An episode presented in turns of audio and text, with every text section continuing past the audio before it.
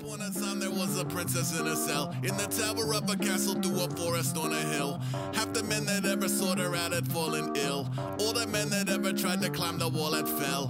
Handful gather at the base of the place. Each claim way braver than the bravest you faced. Bunch of dingbats yapping up about saving the day. But wait, a silhouetted amphibian facing the haze. It was long-legged Larry on the back of a steed. Leapt up, yelling Jordan, kissed the girl on the cheek. Touchdown safe, showed a lady back to her peeps. If you listen real close, you can still hear the streets. Go Larry, go Larry, go, go, go Larry, go Larry, go Larry. Go Beautiful people of the internet, welcome to the PRP AFK podcast. I'm your humble producer in Boston. Joining us in the studio, as always, is the time being Scott. You're gonna need a bigger boat. I am absolutely going to need a bigger boat, especially with teeth like those. Whew. Uh, joining us also is our wonderful, illustrious host, Ryan Shipley. I feel like we're in a 20 minute Groundhog Day time loop right now. so I'm just praying to God. Why? Why in the world would you feel that way, Ryan?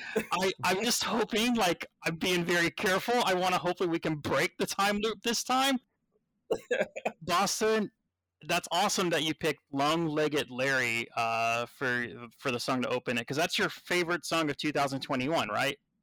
Uh, it's definitely one of my favorites because Okay. I'm I, I'm always amused whenever a rapper that I know has a filthy mouth can Mhm. do just the most benign song ever, like about a frog that jumps high. So the song is about a frog. The song is about a frog that uh, can jump super high Yeah. and uh, how he saves the day using that power. So while most rappers are talking about like material goods and everything like that, this one's talking about frogs that can leap really far. Yeah. All right, That's That's why I amazing. I respect that. That's amazing. Obviously, your number one song of the year was the hit techno dance song that Scott created last time. yes, that We're that's say- my number one song of the decade. We're gonna say that's gonna be the new track of 2022. We'll just say that Yes. one. Yes. it's, it's hot. Yeah, it's already climbing those charts. Oh yeah. When I first when uh, so when he sent that to us in chat, I was like, "This is the best work you've ever done. This is amazing." Dude, Boston uh, came and got me one uh, day, take me to Kroger's, and we jammed to it in his car. Nice. It's no lie, my favorite song. Yeah. I'm sad I missed out on that. Speaking of uh, esoteric things I love with all my heart, uh, also welcome to the studio, Cody Kitts. Hey, what's Yeah. up, guys? Yeah. Nice. Hi. Welcome back, Cody. Woo. Yeah, Here's a what's up? question. Yeah. Who do you think could jump higher, long-legged Larry or Cody? Hmm. You know, my money's on Cody. Okay. uh, Yeah. I mean, canonically, it would be Larry, Okay. just because And- while while Cody, Cody, I'm, I'm sure he's got the hops. Yeah. Long-legged Larry was a frog at the pond, jumps so high that you might miss him while he's gone. Oh. Jumps over oh. anything, even King Kong. Jumping Oh. Jack Flash is his favorite song. I didn't know he could jump jump higher than King Kong. I'm not. King Kong is high, is tall, right? Like how Yeah. tall is King Kong? Well, like canonically, like the old school King Kong was, was around fifty feet tall. Okay. So I, think so. mean, I can't, I can't beat a fifty foot. I I may have to take that back. What I Yeah, I don't have a vertical that beats fifty feet. Yeah, but you have the moves like Jagger though, so that kind of makes up. Yeah. That's And I'm worried though because right now you feel like you feel like you've um are letting us down by not being able to jump higher than him and like we've ruined your confidence tonight, Cody, and I apologize for that. Aw, Oh no, it's fine. I'll get new shoes tomorrow, and then we'll try it out. okay. Okay. that's perfect. Yeah. Are you going to use Nice. those old school shoes where you, already pump air into them? Yeah, I'm getting uh, Reebok pumps. Nice. I nice. I can tell you. Then- Then I take I take my answer back. I change it back to Cody's my answer again. Yeah, I think I I, might win. I will tell you right now, I will always be amazed when I'm in a grocery store and I see some kid rolling by on the shoes that you can like basically rollerblade on. The Heelys? shoes, Oh, I yeah. guess. Yes, like Yeah, Heelys. yeah, the Heelys. Like I don't lose my mind anytime I see a Heely. I'm like, that kid is like the baddest kid in the world. I, He's the I devil. might have spent a lot of time in the hospital with that if I had shoes like that back in the day when I was a kid. I wear them during the summer so I can get girls. I get. I Hey, respect it. Yeah, I you could that. slide up on some girls. Oh my god. Yeah. You have no idea. Yeah, long leg Larry's over here jumping you know, higher than King Kong, but you're sliding into some DMs, so that's even better. Yeah, with Heelys. I'll do Yeah. the same thing with with assless chaps. So just to get the girls. The Heelys stay on. The Heelys stay on, ladies. He was staying on yeah. yeah, that's amazing. Um, but no, we're glad to have you here, Cody. Um, this is I feel like this is the third or fourth time I've said that today. Um, but super happy to have you. Um, it is. Yes, it is. For those listening, we've had some fun uh, technical issues. I'm sure a little bit of that will probably be bloopers for Boston to play with, and probably. I, I just hope I'm not the next victim to a song.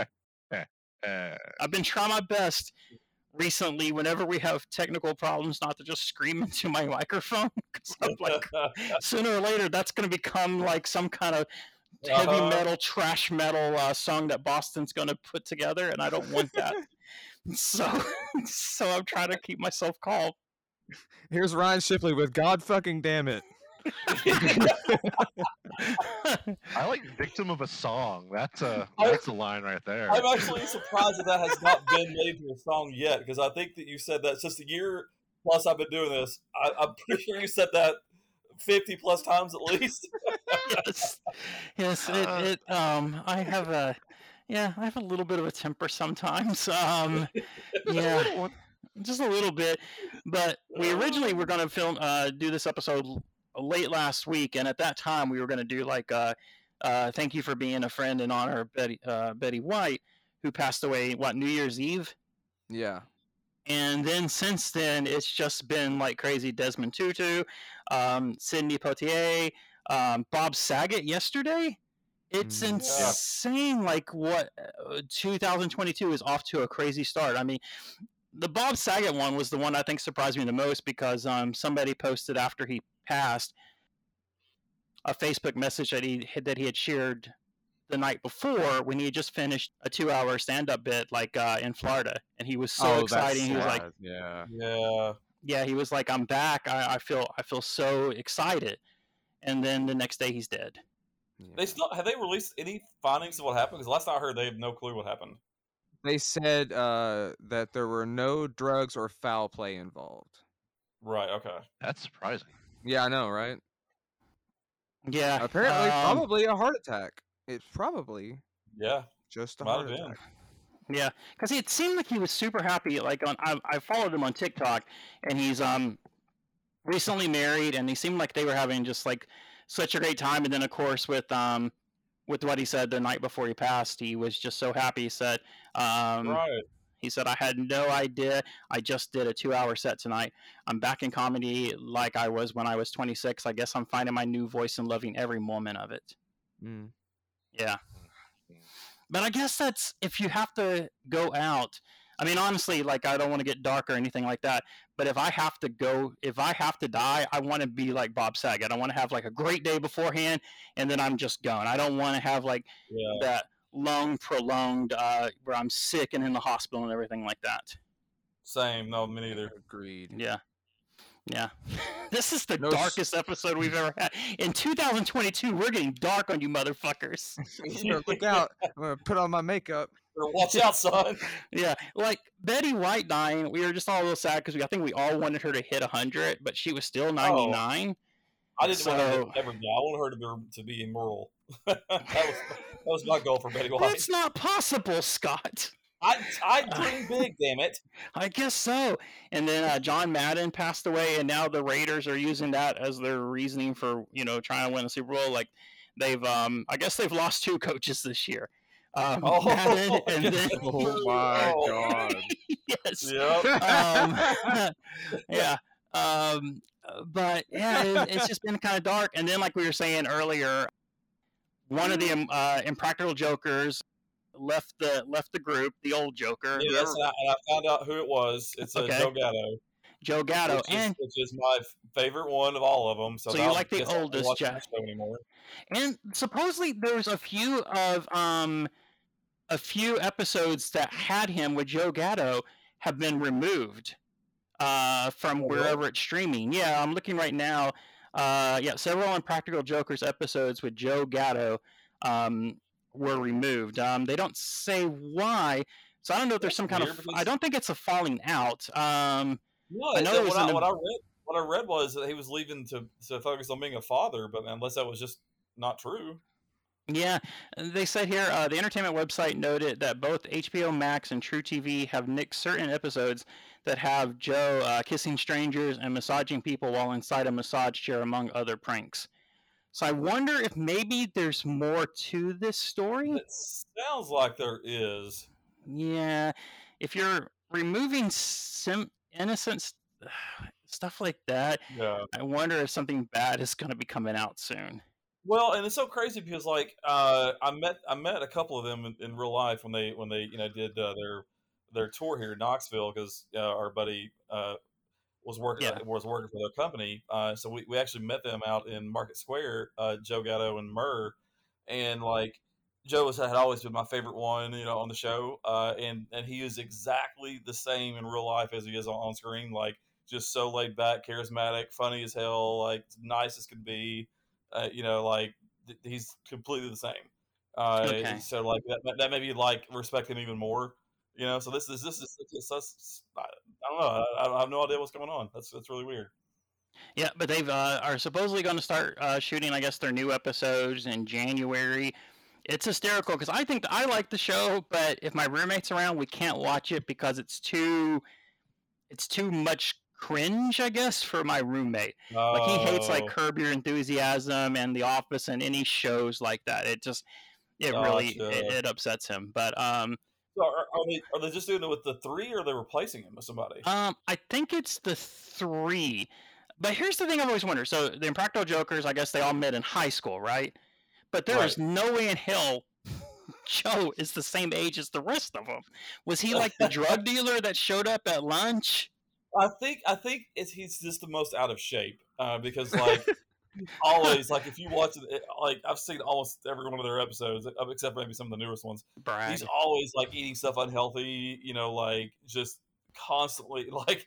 He, he, uh, so maybe he's just got himself so out of shape he looks older. I don't know. So he's the Dark Knight Returns Joker. yeah. yes.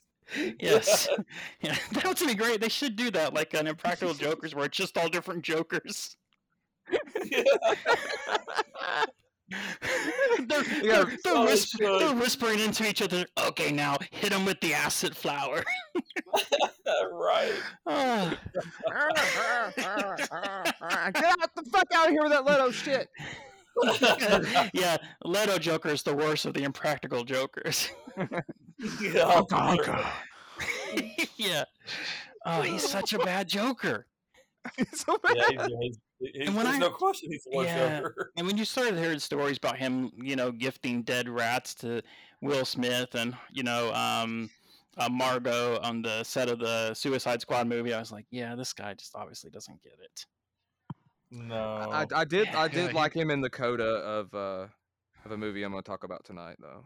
For Okay. a minute anyway. He He- was he was he definitely missed he, he definitely missed the ball on what was the important parts of the Joker, which I still love. Uh, a video I saw recently talking about American Psycho, Yeah. Yeah.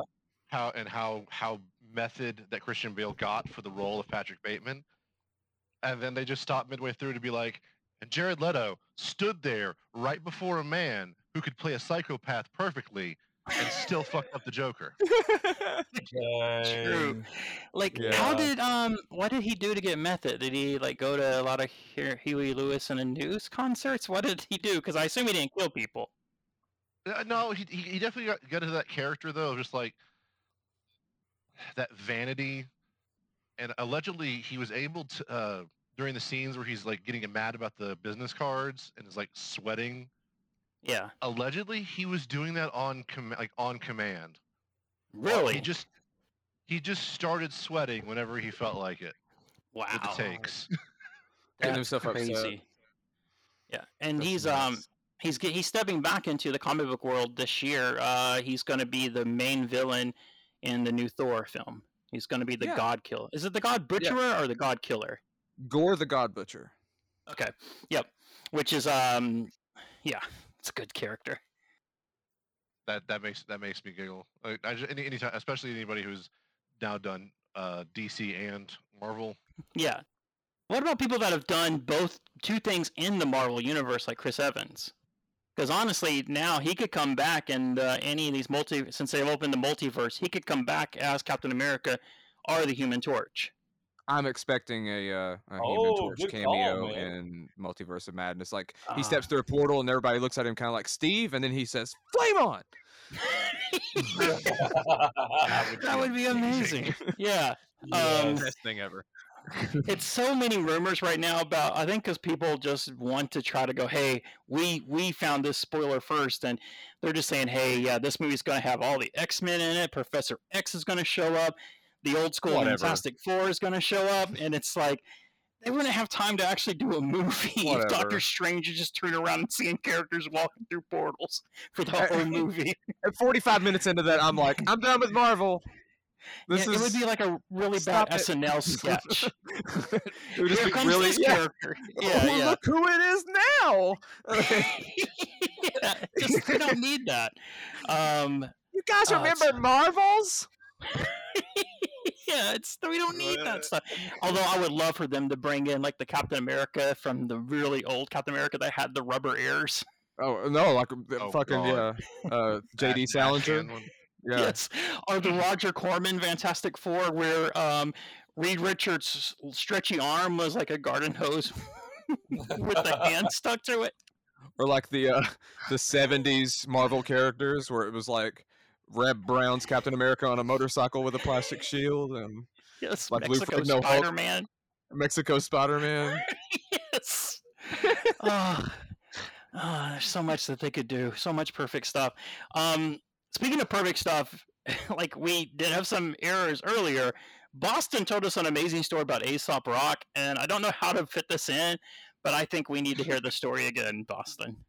So okay, well, uh, what we I remember we were talking. Yeah, the uh, so once upon a time. Uh, let me see. I, I I found the actual article. actual and then article? Okay. As I was Matt Daniels, a journalist uh, a few years back, put together the largest vo- uh, a a chart to find the largest vocabulary in hip hop. Um, and the idea was comparing it comparing uh, a rapper's first 35,000 lyrics to how many unique words they used in those 35,000 Hmm. uh, as compared to Shakespeare who like within his most of his plays used 5,170 unique words that did you know you know half of them he made up himself obviously Which doesn't seem fair. um and so let me see here I, I, Yeah, I he misspoke in the original. I, I misspoke in the original Nice. uh, t- text. Yeah. But the top ten, see the, the top ten includes the Wu Tang Clan at uh, one, two, three, four, five, six, seven in seventh place. Wow. Uh, Ghostface Killa in eighth place from the Nice. Wu Tang Clan. Okay. RZA in sixth place, and GZA at second place. Now I'm I'm reading this from the updated list Okay. because originally uh, GZA was number one, and then the outcrying came forth of, well, what about Aesop Rock? So he went and did Aesop Rock. Uh, GZA comes in at 6,426 unique words used, Holy shit. which is, fun fact, 400 more than Moby Dick. Damn. Really? Uh, Aesop comes in at 7,392. Damn. so almost 900 more unique words in the albums. Um, now here's here's the part that makes me you know, and one of the things he, he he pushes in the article itself, and I I also push. This is not necessarily how good the rapper is, just how unique the language is, how Okay. how how varied the language is. Yeah. Because uh, one of my one of my favorite rappers of all time, uh, let's see here, uh, Tech N9ne only comes in at 4,800, so not even in the top 20. That kind of surprised me, but I imagine Tech N9ne probably makes a list of like the fastest rappers. Yep. Oh, for sure. Yeah. yeah. yeah, it, it- in fact, right next to him is Busta Rhymes. Oh, there you go. Yeah. Yeah. Now, I, I want you all to take. I'll so. see, yeah, Tech's Tech's got four, uh, 4830. Uh, who who do we want to guess? see, Snoop Dogg 3,900. Uh, Okay. Where was Drake? Drake was somewhere in the Drake. Okay. Yeah, Drake Drake was somewhere in the disappointing range. Yeah, Drake had 3,522 unique words. Okay. Now, the bottom of the list is 3,214. Who do you think the bottom of this list is? Hammer. Ryan? Um, I'm gonna. I'm, I'm gonna. I'm gonna guess Hammer. MC Hammer? Yes. you said the bottom of the list, so I'm gonna go Hammer.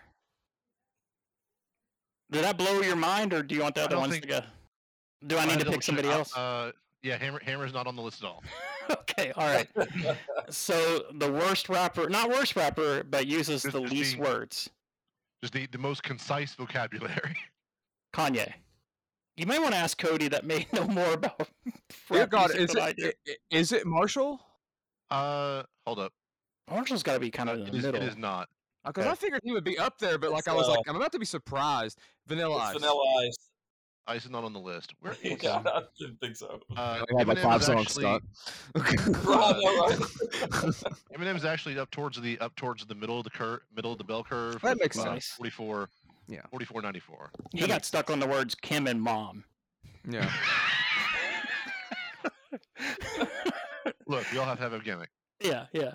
And Venom. Uh, Scott, what do you what, do you have? Do you have an idea of who the who the No, I most concise don't. rapper is? My my joke guess was Vanilla Ice, but I have no idea. The with the, the the most concise one on the list here is uh, DMX. Oh, my God! Of course it is. Oh, R.I.P.. 3,214. Oh, I feel stupid now. We lost DMX too. Sad. I think I've only heard one DMX song in my whole life. What? Yeah. No, it's, it's no. You, you've heard you've heard you've heard You've heard all the of his albums. yeah, it's let's the same. Yeah. It's the Yeah, same chorus. song. I guess the song I heard is X gonna get you. What is it? X gonna get you. X gonna give it to you. X gonna give it to you. Yeah. I like X gonna get you better. X gonna get you. That's his horror. That's that's when he shows up in Dead by Daylight. Emphasis on dead. Yeah. Oh, Oh God! I, I wonder if they, I wonder if they are going to do that at some point because they've already they've already done uh, the trickster, who's a K-pop who's a K-pop singer that became a killer.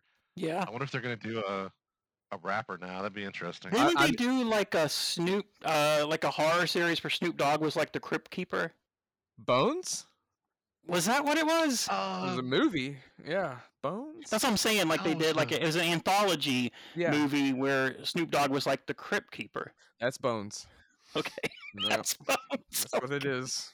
So I saw that movie at East Towne Mall when it came out. Oh, my god, I did too. Did you really? Maybe you guys were at the Yes. same What- night. What was it? Are, we talk- are we thinking about Hood of Hood of Horror? Yes, I think Oh, it it's called Hood Hood of Horrors. So I'm getting them mixed up. Yeah, there's two of them. Oh my god, I've saw Wait, hang on a second. Snoop Dogg. Snoop Dogg has had an interesting career. Yes. Yeah. He did not kill anybody. So there No. was he, he also was in the movie Bones. That was the one where he was the See. killer. Yeah, He was uh, a he was killer? Urban Menace. Sorta. Urban Yeah, I was thinking Menace, Tales from the Crypt. No, no, I'm not. That's not it. Bones, and apparently he was in a movie last year, uh, Blood Pageant. Oh, okay, so no, it Uh, was, it was Bones where he told the story and then like he was ultimately the killer in the end. I think. I think so. Yeah. Um, Yeah. I was definitely thinking Blood Hood of Horrors. I think last year. You mean Tales from the Hood? Tales from the Hood. Yeah, I think that's the one I was Yeah, I think thinking of. yeah, yeah. That was a much Yeah. better movie than Bones. Well, no, he was in another movie called Hood of Horror. Was that That's Tales from the? Hood? no. Yes. Um, it says Hood of was, I think Horror. it was a, in res- it may have been response to Tales from the Hood. Yep, this was um no Snoop Dogg's in this movie according to IMDb. All It- here's here's who you got in this movie. You got Snoop Dogg. You got Danny Trejo, um, Aries Spears, who I think was on Mad TV, Ernie Hudson, and That's Billy Dee one. Williams. Already- That's it. That's it. Yes, I remember that one. that's it. Okay, all right. Ernie Hudson. Yeah. I remember fucking Winston Zeddemore being in that movie. And then, for, and then for some reason, George from Seinfeld. What an odd cast. yes. Why are you trying to kill me, Snoop Dogg? Jason Alexander's back. yeah. Oh my goodness. Snoop Dogg And- tried to kill you. Yeah. Yeah, Yeah. Snoop Dogg tried to kill me. Yeah. Of course, it's, of course, Snoop Dogg kills you like you're some kind of fancy gun. I'm still there with the hammer. Although Hammer would be a really good serial killer if he used that hammer. And then danced on them, like on their body. Like the- Yeah, I mean, Hold he had to go shuffle or whatever? bankrupt. He he went bankrupt. He has nothing to lose. no. Oh no, so he's good to go. yeah, he's good to go. Um, okay, I did want to talk about one thing tonight. I had one thing. Okay, so if you know the answer to this, keep quiet for a second. Um, so you know the the new Boba Fett show started, right? Like the Book of Boba Fett, Yep. and it led to my favorite chat on the internet in a very long time. So in the first episode of Boba Fett, um, him and uh, Ming-Na, who I cannot believe she's 58 years old, by the way. Um, they go into the uh, you know the tavern like from uh, Star Wars New Hope, right? And it's got that group playing the music and stuff like that. And this guy posted online goes, "I cannot believe that jazz exists in the Star Wars universe." It Oh, does, boy. but anybody that doesn't know the answer, can you guess what jazz is called in the Star Wars universe? Someone else, please. I know. I I know. I know the answer. Scott, I mean- do you know the answer? You're our biggest Star Wars expert. I- Do you know what don't know jazz is called in s- in the Star Wars universe? I do not know the answer to that. No, Are you setting down? I am. this is real, by the way. This is not make believe. Boston, Nope. tell us what jazz is called in the Star Wars universe. Canonically, according to George Lucas, it is jizz. I was gonna. I, that was gonna. That was gonna be my guess. That exactly was not- be my guess. It is Wow. not jazz. It is jizz. Wow. The same way that the same way that no one speaks English, they speak basic. Yes, Yeah. and the name of the band is Evar Orbus and his Galactic Jizz Wailers. now, Oh yeah. do you think at one point somebody told George Lucas that jizz had another word? Because this isn't something that came up in the last like 10 or 15 years. No, yeah. Right, I- right. I, I, I imagine it went something like, "Hey George, you know that that's also like jizz is also a, a sexual thing, right?" I, I don't care. I don't. This is my movie. I don't. I don't. care. Yeah. I'm cutting it. Um, according to Wikipedia, jizz is an upbeat swinging genre of music. It makes no sense. Also, I discovered that that weird little blue elephant guy that's in the band, I think he plays keyboards. yeah. His real name is Yeah. Droopy McCool. yeah, he's he part of the plays Max Rebo band. Yeah. Yeah. Yeah, Droopy's fun.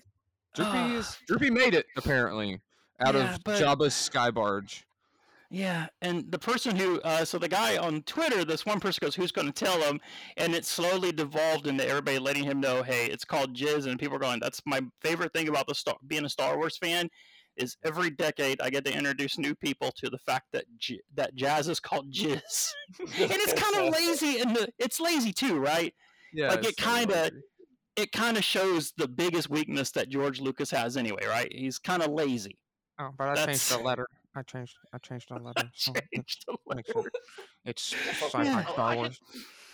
I can also well, I can also see I can also see it being that uh, in, in the same way I I heard it once I heard it once said that the blues the blues is not about a pentatonic scale it's about the pain that you're sharing through the music that I can definitely see that what they're playing is not what is not jazz like, it, yeah. it doesn't have the same weight that Yeah. like Delta blues jazz would have How dare you say that jizz Yeah. doesn't have the same weight?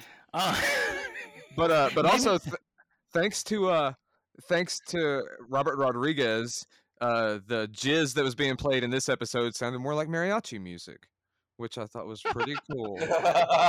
this is true. Um, and he, it's kind of fascinating. He's like um one of their go-to directors now, isn't he? mm-hmm. Like, cause he directed a couple episodes of Mandalorian as well. Yeah, he directed all the Boba Fett stuff on there. So Yeah. Did, did did he direct the second episode of Boba Fett, or is that was that somebody else? I think that he's done the first two. Okay. Um, but this is amazing to me. A jizz whaler. And I'm also glad we're talking about it this episode and not the next episode we're recording because that one we have to be on our best behavior. So I'm glad that we're allowed to talk Oh, jizz. no, I Cody. don't, I don't think Everybody's allowed to talk jizz with Cody. Co- Bottom. So what I'm hearing is we need to get everything out this episode. Yes, We- it, it, get It it is out of our kinda- yeah. now. Yeah, because we have to, we have to be on our behavior next episode. and it is kind of it's kind of great though that a white person created jizz. yes. Oh, this makes me so happy. I happy. knew I knew when you asked that I knew the answer was going to be jizz, but I wasn't sure. Oh, so- Wait, how did you figure it could be jizz? Because oh come on, I wonder. Is that your answer to everything that you don't know the answer? Yes, that's going to be my new answer. If I'm if I'm on, ever on like Jeopardy, you have no idea how many times I'm going to say the word jizz on there. So. Yeah. I'm surprised this hasn't been on that show. Um, actually, Like your brain just immediately goes Uh, to come, no matter what's going on. it succumbs. Jizz! Whatever comes. oh, oh my God, jizz.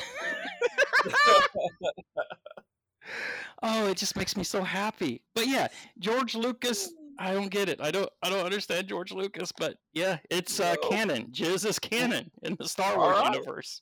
I, Well, still, there you I still remember the story. I still remember the story from when they were working on a Darth Maul spin-off game.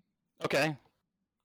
Uh, one of the studios was working on a Darth Maul spin-off game, and they came up with an apprentice for him, or a pseudo apprentice that was of the same race, and he comes in and they had like models kind of mocked up for for 3D rendering, and Lucas comes in, looks at the two figures, starts like kind of playing with them, and says they should be friends. Make them friends. and everyone's like, "Oh, you're senile and have no idea what's going on with your own property anymore." Fuck. Also, make them kiss. Can, can, can they be friends?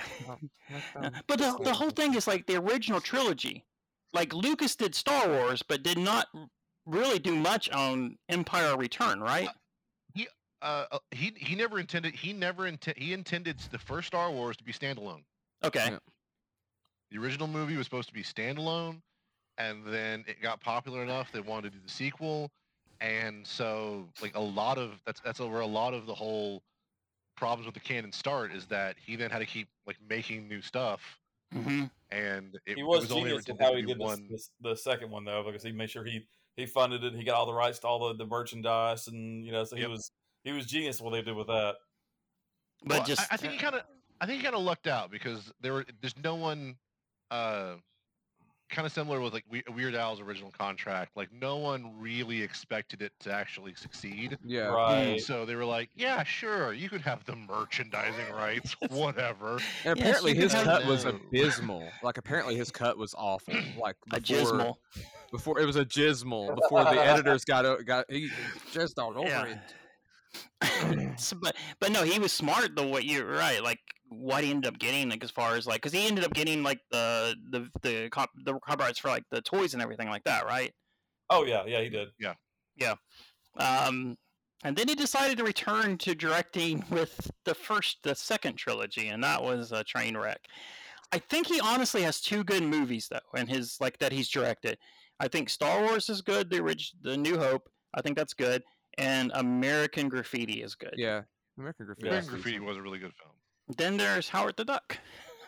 Ooh. Or he's Oh, like, the can the duck and Lea Thompson fuck? Because he didn't direct he didn't direct the indie movies, right? That was Spielberg.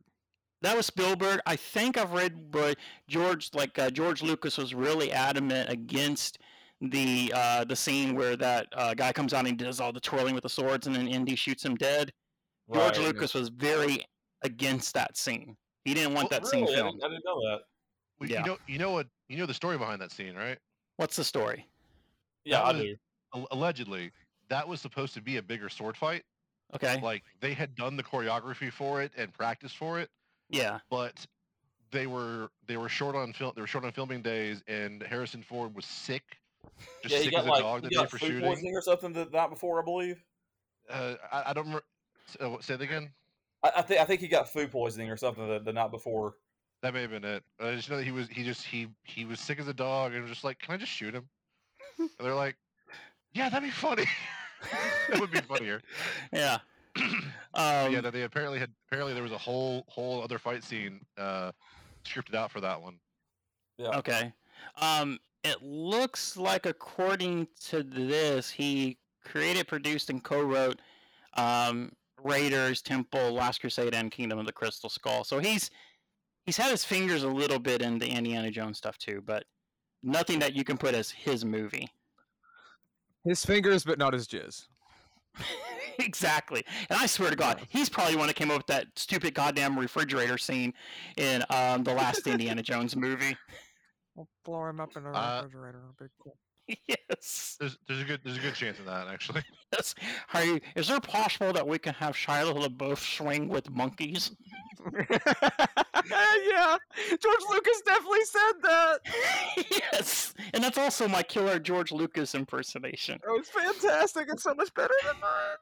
Thank you. But Star Wars is in good hands right now with Jon Favreau and Dave Filoni. Yes. Like, um, my roommate's going back through and he's watched uh, Rebels, Clone War, um, and I guess the Bad Batch, the shows that Dave Filoni has had a hand in, and he loves them. He says they're like perfection. Yeah, they're really good. All of them. Yeah. Yeah. Yeah. Filoni's the shit. Filoni is awesome. I and I and it sucks too because I never really watched the old cartoons like Clone War or Rebels because the animation just does not appeal to me. And once you get past that, though, man, there's some good writing in those shows. Now, Scott, you're a Oh. big Star Wars fan, so I assume you've watched the cartoons.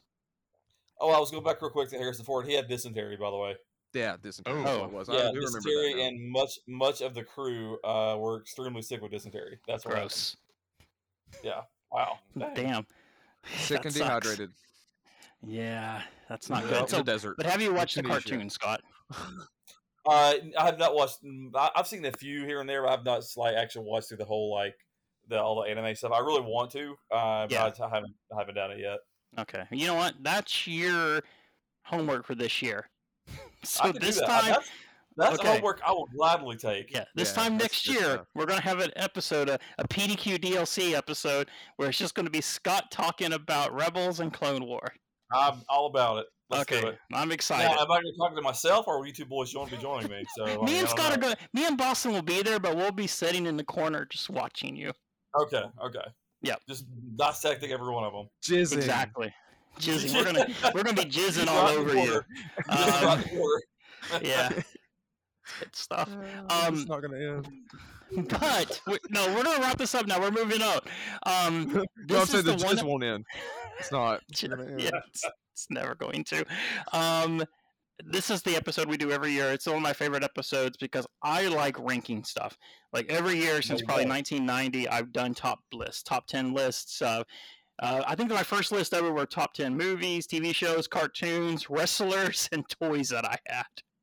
Um, over the Nice. over the years, obviously the lists have invol- evolved. Um, so what we're going to do today is we have some lists.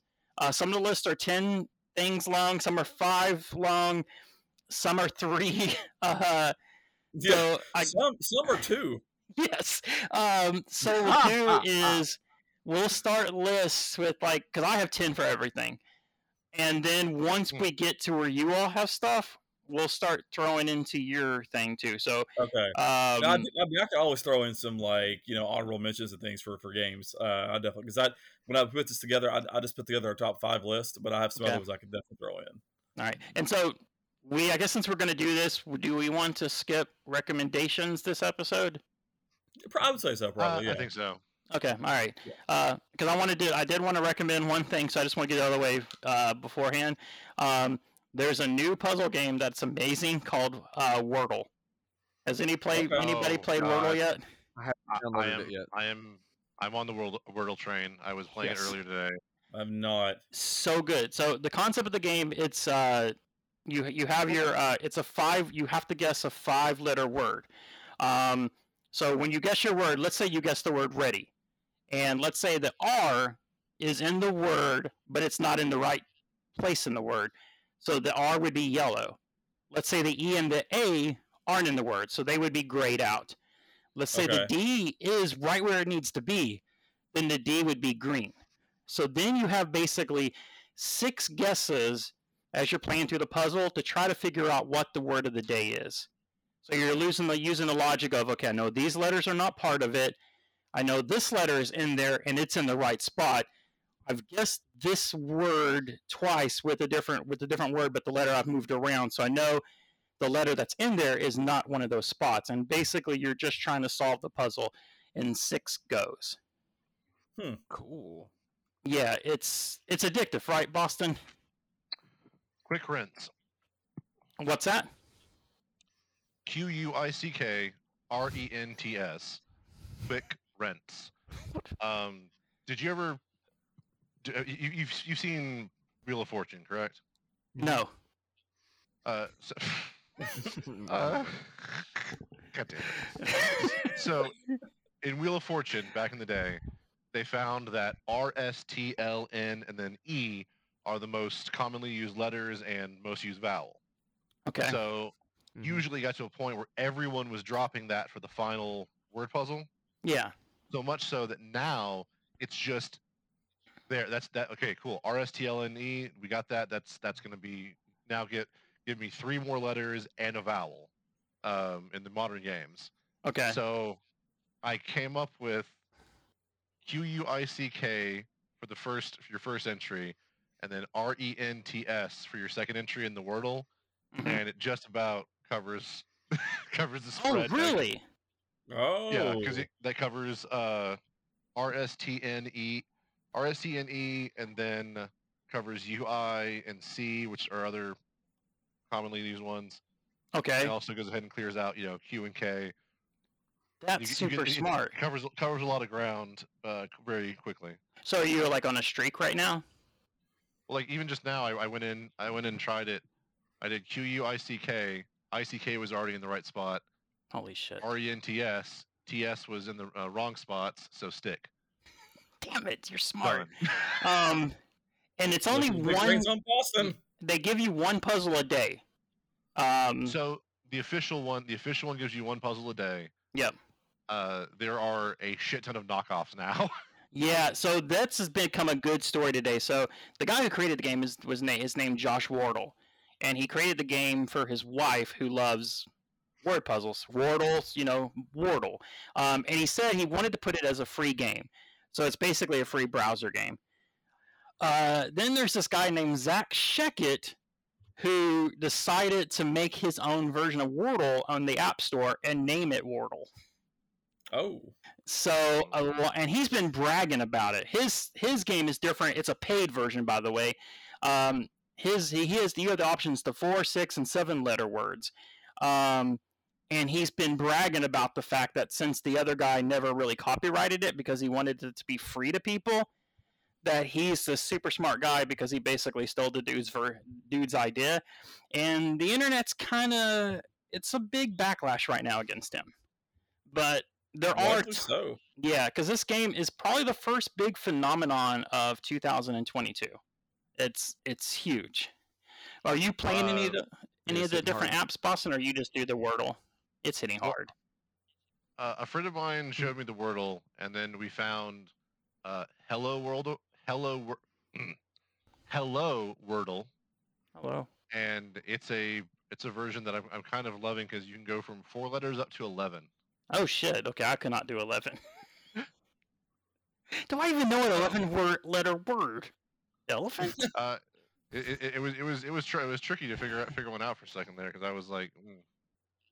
Yeah, it's it's an addicting game. I mean, obviously that's how apps work is people basically go in there and steal each other's ideas. I know. Absolutely. Um, yeah. but yeah, it's it's a fun game. It's I know some people said it's based off an older game called Lingo. uh, well, it's it's a- I mean it's based off Mastermind, where the the color peg game. I've never seen Mastermind. Uh, so it's you you set up a color code, and then your opponent tries to, to guess that code by putting the pegs in, and then you you tell them how many were right and how many were correct in the correct spots. Okay. Fallout, actually, honestly, the, the Fallout hacking system. That's all this is. Really? Oh my god. This is how the Fallout hacking. Now system I'm works. thinking about it. Huh. Oh wow, yeah, I'm picturing it now too. Oh wow. Okay. I've never played Fallout. I've never played Ever? a Fallout game. No, I've never. I Oh, don't think wow. I've ever played a game by Really? that company. Dang. It's alright. Bethesda, right? Yes. It's gonna give you three, four hundred hours of gameplay tops. That's too much. Like they're already talking about this new Dying Light 2 that's coming out. The developer oh, said cannot wait. it's like a 500 hour game if you're trying Uh. if you're trying to master everything and I'm like I don't have time for like a 40 hour game.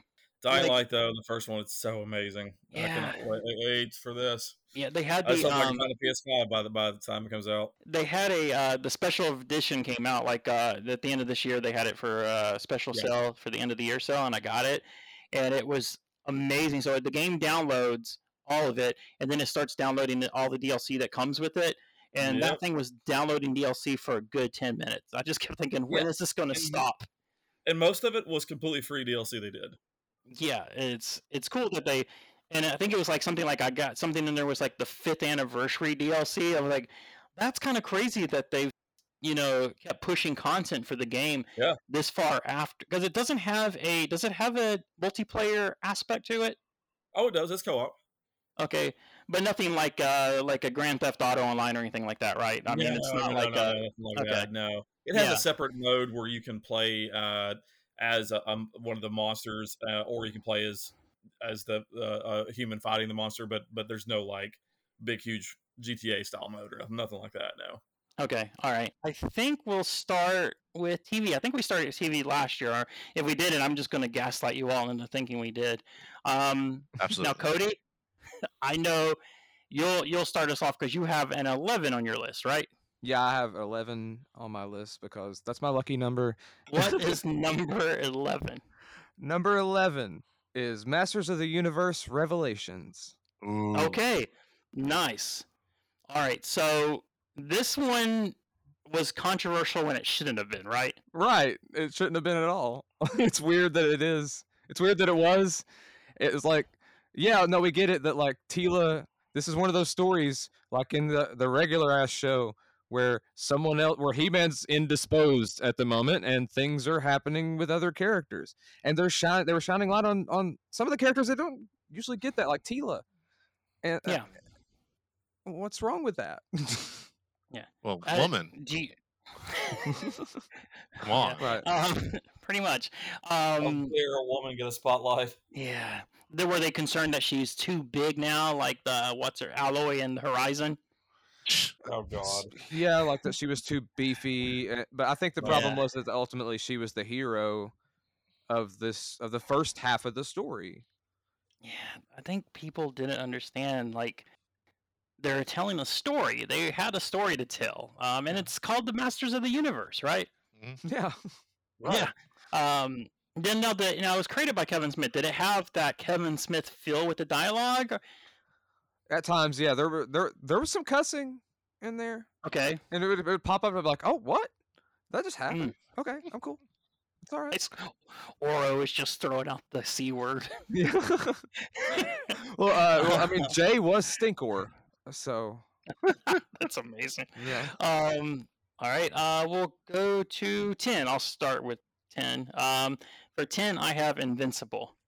Mm. Um, Amazon Prime. Uh, Robert Kirkman's. Uh, I actually read the first omnibus after watching the show, and the show is better than the book. it is better than the book. It's I think it's also because the the, sh- the book was written when he was a lot younger in the early 2000s. I think this is a really good adaptation. Um, if you haven't watched Invincible yet, I think it's eight episodes, Amazon Prime. Mhm. Uh, it's been picked up for two more years. It's incredible. I, I've had it recommended to me. I've heard great things. Yeah, it's really it has good. the most shocking scene I've seen in TV all year. Wow. Okay, nice. Yeah, it's really the uh, good. the Um, train the train scene. I won't elaborate, but yeah, that was I, I. I went what the fuck? Yeah, it's crazy. it's really good. Um, what do you have for number ten? I have Squid Game. Okay, nice. I enjoyed Squid Game. Uh, Korean show, really cool. Kind of has that battle royale feel to it, which I was all in as soon as I realized that. Mhm. Um, it's a Yeah. show. Uh, it's a, this, the concept is about uh, players are invited to a game who have outstanding debt. Uh, they have to play these basically these child's games, these Korean child's games. Uh, but it's they're deadly. yes, yes. They don't- Um, They have no idea until the first game starts. Yeah. yeah. Um, the old man from the show. I don't know what the character's name is, but he won a Golden Globe uh, Sunday night. Oh, did he Yeah. really? Yeah, he yeah, did. for best Oh, supporting good. actor. Yeah, Yep. yeah. I think the first Korean to ever win a Golden Globe. He was precious in that movie. You don't win an award for being precious, Scott. He was a good but I'm, actor. just- I'm just saying. I I like to. I'm glad that he did win it. 'cause he- he's. I really like. You win a award Yeah. for being a fucking winner, Scott. No man, it's together, son. Yeah, no, that's a solid show. My number nine is a Peacock show called We Are Lady Parts. About uh, it's a comedy about a Muslim all-girl punk band. Is that good? I wanted to see that. It is phenomenal. Really good uh, songs. So they they write they have their own songs in the show too. Really funny. With a name like that, I was like, well, this seems like it's maybe going to try to be edgy, but it's not what it's trying to be. Um, it's a super fun show. We are Lady Parts. Uh, what do you have for number nine? I have, and this is when we're starting to get into some stuff that's obviously in my wheelhouse. Uh, Yeah. I have Loki. Loki was strong, and there's a lot. Ultimately, with Loki, uh, Loki is probably the most important as far as shows that impact the Marvel Cinematic Universe of the shows. Uh, Oh That- yeah, for sure. possibly now that's what if, but we won't really know till we see Doctor Strange. It True, s- yeah. Seems like that one might be very important too. But Loki really had things that established like this is what's going to be happening in Marvel from this point on. It's the first Marvel show uh, since the MCU's came out that is showing like, hey, these are different multiverse versions of characters, right? Yeah. Okay. Yeah, absolutely. It was the first. I mean, it, I- I guess you could count. You can't really count, but what seemed like it was a multiversal character in WandaVision. But we'll get to WandaVision in a minute. yes. Uh, and I think that really is what made me not really put WandaVision on my list is because of that kind of shitty. Yeah. Yeah, it really pissed me off. My number eight is Dexter New Blood. So Mm, anybody that's watched the original Dexter under knows that um, it's got one of what's considered one of the worst endings of all time. So a lot of people, including the guy who did, was the showrunner for the first four years of Dexter, they decided, hey, let's see if we can kind of redeem the franchise. And did they? In your I think they did. I would say if you start watching it as fast as you, as soon as you can, because spoilers are already out there all over the place about how it ends. They're saying right now it's just a limited series, but the creator said, "Hey, I can do more seasons if you want." It's really, really good. It's basically it introduces Dexter's son Harrison into it because you know Harrison. yeah. Yeah, so Harrison is He's back. like he's 10 years old now, right? He's uh twenty something. He's he's probably in his teens, I guess, like his mid late teens. Oh, late teens. Okay. Yeah, it's really really good. I think uh, we just watched the final episode today, and I know some people on the internet were a little upset with the ending, and I kind of get it. There's a scene I was hoping would happen that they hint at that doesn't happen, but I think it's a strong, it's a better finale. It's, I mean, That's that- not saying much, though. that's not saying much, I know, but it's it. It, it redeems the show, the franchise, as far as I'm concerned. Okay, good. good. What do you have for eight, Cody? I have uh, Falcon and the Winter Soldier. Okay, nice. I, I actually really enjoyed this show. Um, it was really fun, especially a lot of that is goes toward Anthony Mackie and Sebastian Stan and their chemistry, Yeah, which is like the craziest best chemistry since Lethal Weapon. yeah, yeah, yeah, yeah. Like these guys, these guys are so good together. Like I never want them to be in a movie without each other ever again. Like everything. Aw, Like they just they need to be in a movie every movie. Like just at least Sebastian Stan show up in one of Anthony Yeah. Like make that. They are so good in this. And I know I'm a big stan for Bucky and and Cap. Like that's my that's those are my dudes. Although it's not my favorite Marvel character. That's Daredevil. That's Daredevil. okay. I get it. Okay. I like Daredevil too, man. You're in a safe place here. I love Cap and Bucky. Everybody thinks, oh, his favorite's Cap. Close. It's, it's Daredevil, but Cap's on the list. Uh, but I really like this show, and it's it turned into essentially Captain America and the Winter Soldier, which is very awesome. And we got John Walker. Oh, that made me so happy. I know a lot of people don't don't like him because they just introduced to the character in this show.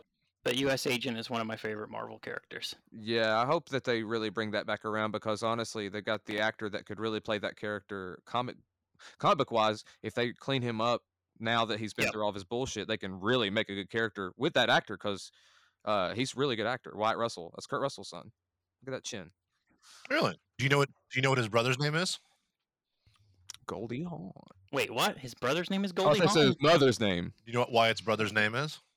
No, No. Is it Boston? It is Boston Russell. Yeah. Wait, are you remember that. related to Kurt Russell, Boston? No, that is the uh yeah, that, that was always that was always when I said when whenever it was like, oh that's a unique name, I'm always like, there's only four of us I know. That's amazing. My dad, Boston Russell, and some weird kid I met at a, a Walmart once. Anyway. Wait, you met a Boston at a Walmart? Well, I met his mom, and she was like, "Oh my god, I named my son Boston." I was like, "Dad, good call." it's a badass thing. I always thought Boston was like your stage name.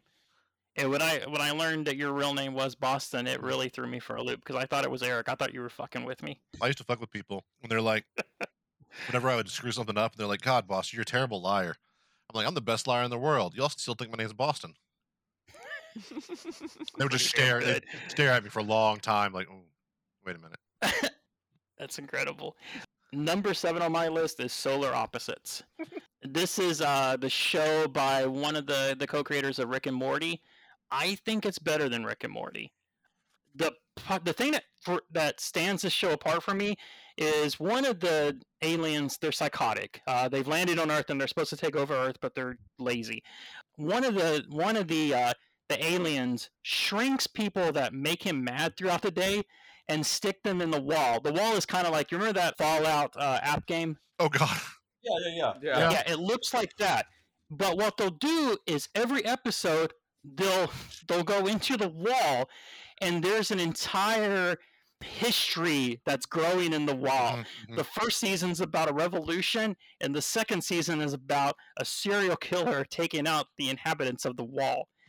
And it's incredible. There's a whole episode where two of them escape the wall and they're in the yard trying to get across the street to a Walgreens, and they're stuck inside a ship from Predator.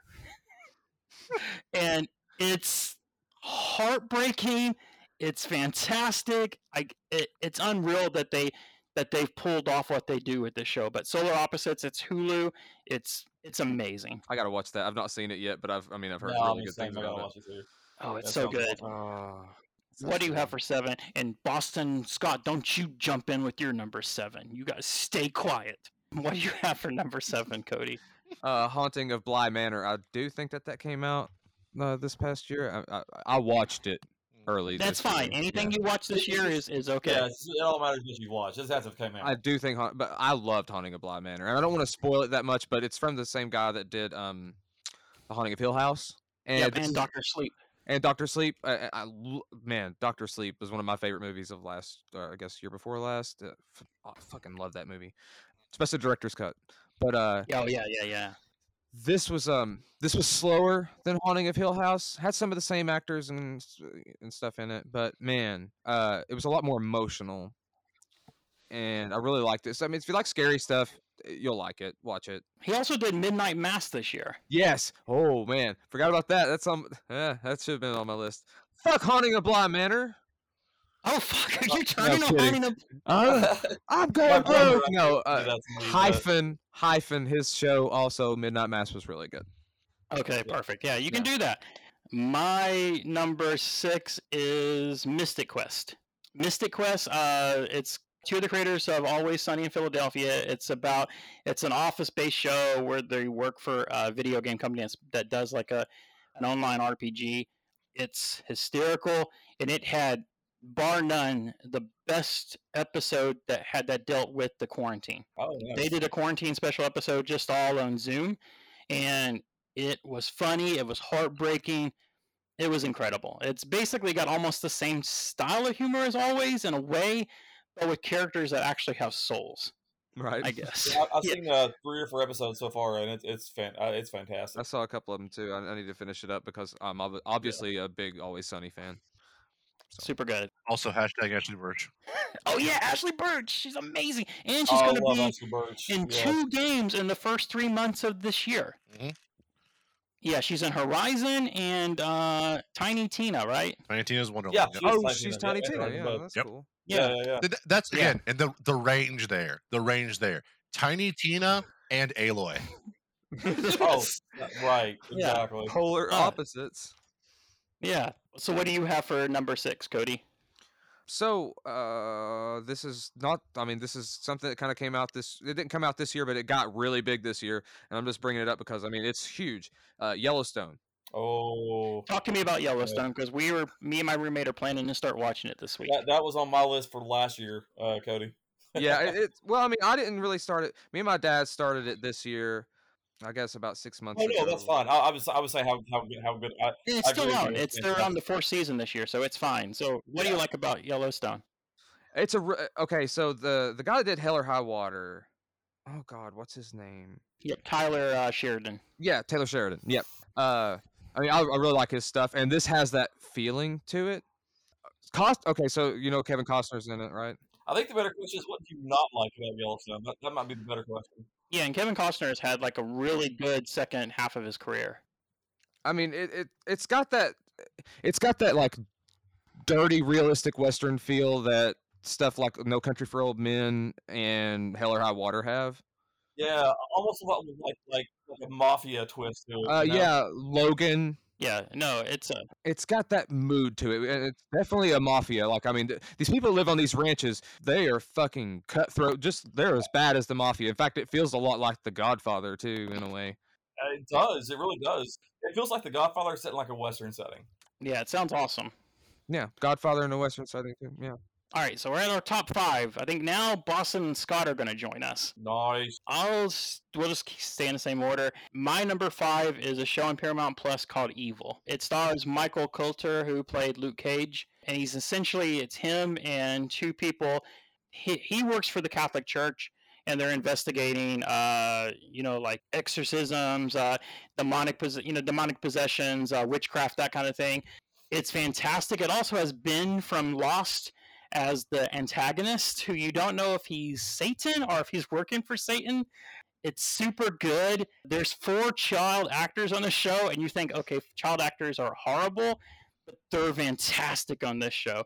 They did a whole episode this season where they had to go to a, a monastery, and the monastery had a demon that attacks if you make sound. So the whole episode is silent. Oh wow. Yeah, and it was phenomenal the way they do the episode. It's two seasons in. I think it got picked up for a third season, so uh, CBS has given it uh, a chance. It's legitimately really good. If you like horror, Evil is fantastic. Yeah, I need to watch that. What do you have for number five, Cody? Uh, I have The Mandalorian for number five. The way that they ended up uh, doing that season. Nice. I'm trying not to spoil anything as much as possible, but that giant cameo drop. Yeah, That's like, oh, and I don't mean Boba Fett. Boba Fett was cool as fuck. He's still the coolest Mandalorian in the galaxy, in my opinion. But I watched the um the finale with um Scott and our friend Waller. They're two big Star Wars fans, and that cameo at the end of Mandalorian had them both so happy. hmm Sure did. That's a good Sure response, did. Scott. Uh, I, I just remember like seeing it for the first time, and like uh, it just gives you chills. You know, Hey man, like it's it's it's phenomenal. Cameo had me walking on clouds. Yeah,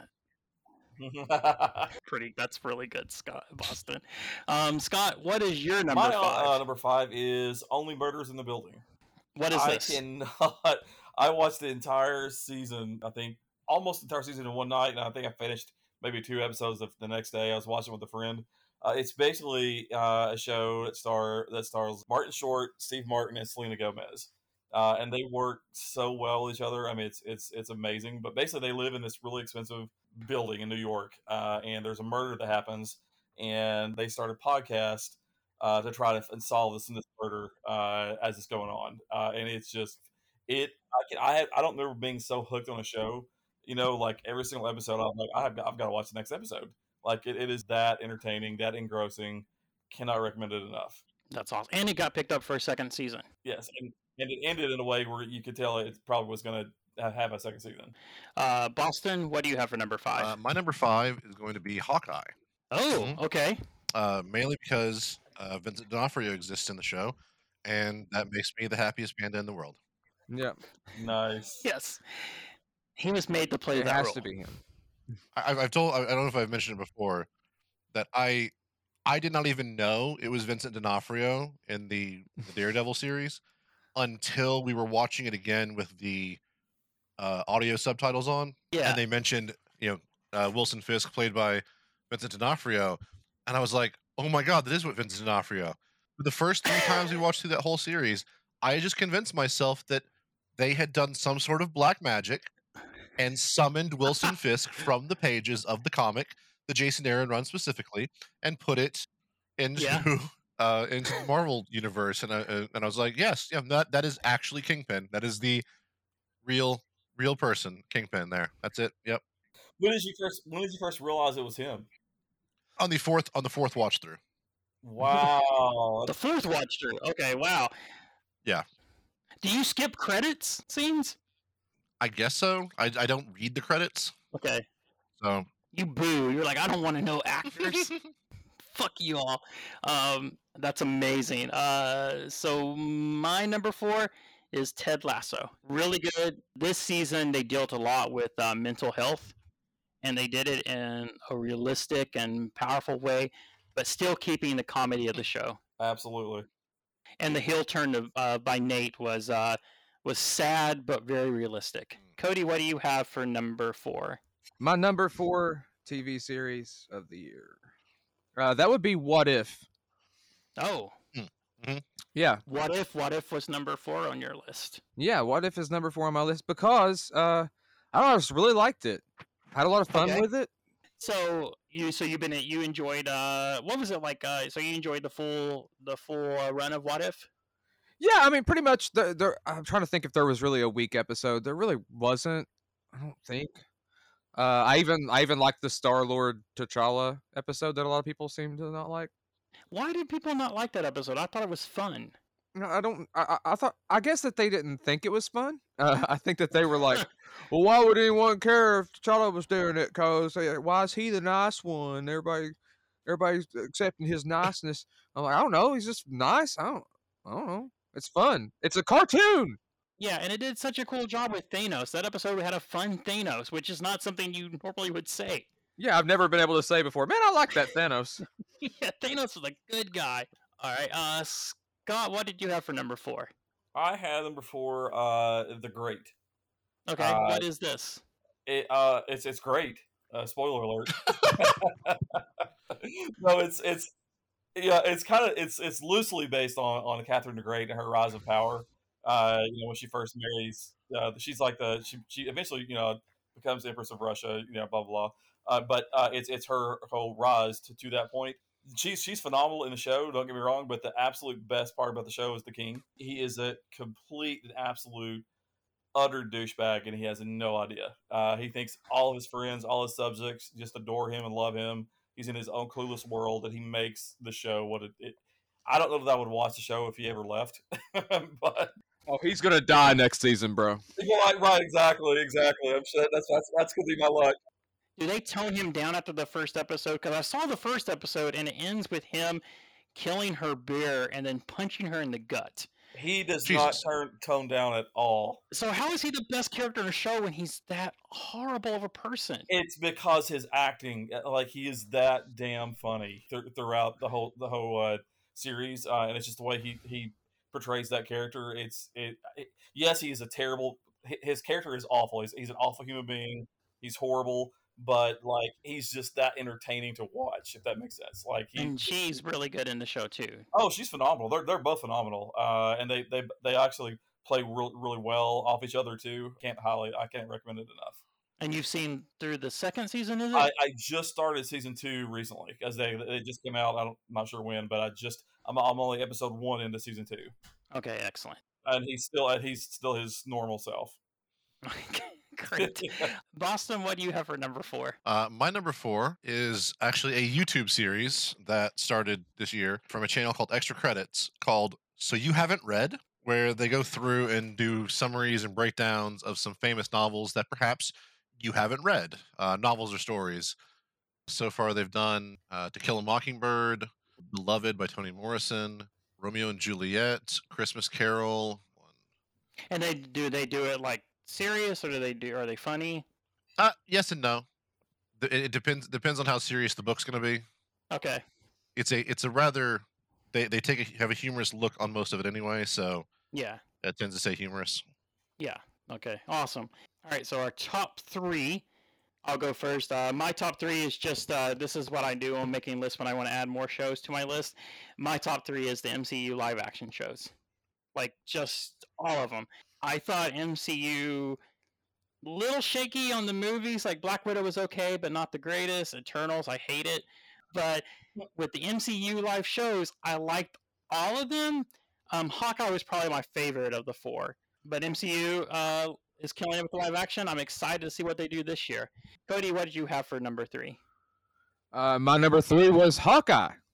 Oh, okay. Uh, um, I uh, my okay. So my favorite Marvel hero obviously is Daredevil, and um, my favorite Marvel property that's anything they've done is the Daredevil TV series. It was really good. Like as far as like anything they've ever done, that right there, I don't know, it just hit. It's just it's perfect. So I realized a couple of and. I'm not taking away from the show at all because I have two points here. I realized a couple episodes in that Wilson Fisk was definitely going to be in this. Yeah. I was like, oh, oh, that's Fisk. Oh, okay, I get it. They're they're introducing him. Okay, they're bringing him in. It's going to be D'Onofrio. I hope. If it's not, we riot.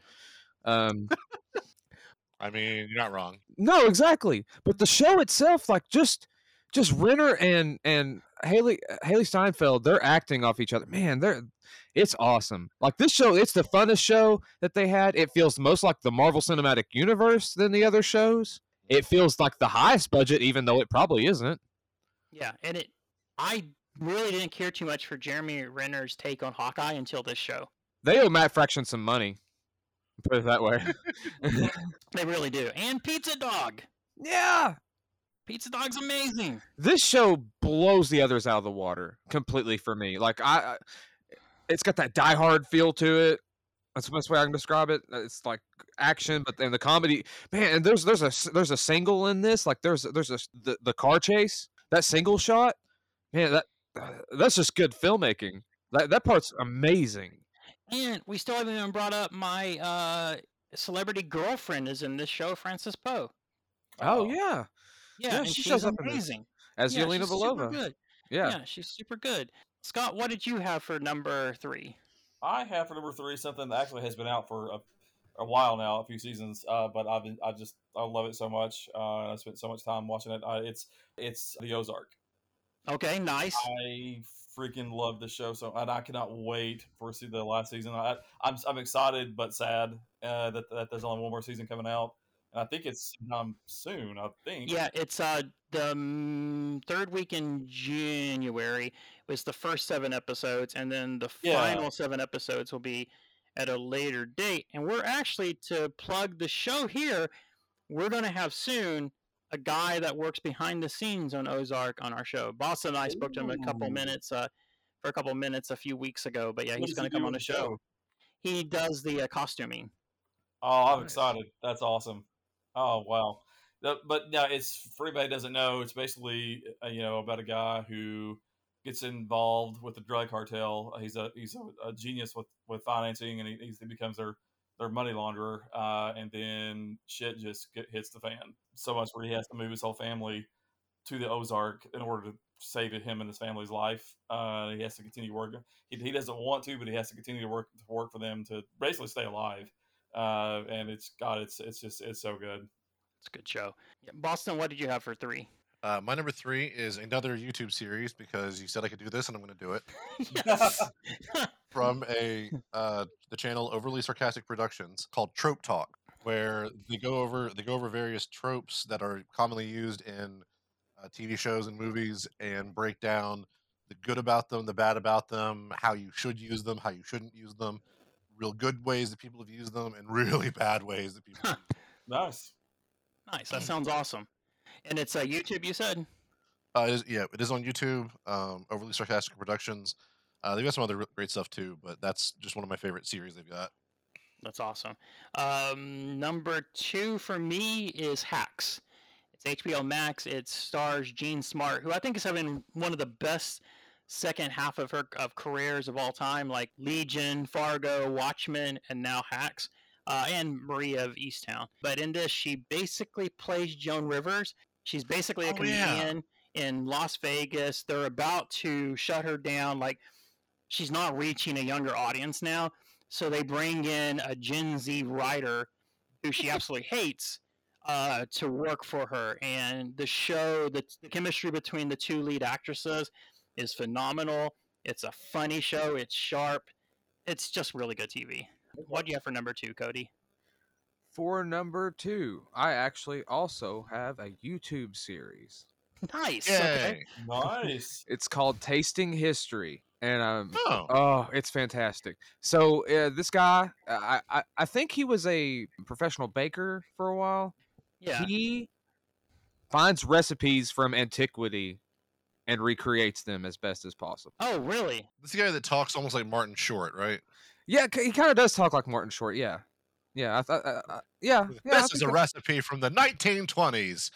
it might be kind of, yeah, it might be kind of, yeah, yeah, yeah. That's how he talks. Yeah, uh, oh, yeah. I love that guy. Yeah, he did the pumpkin pie, which I tried to do this year. Uh, the 1672 pumpkin pie, I, and I succeeded.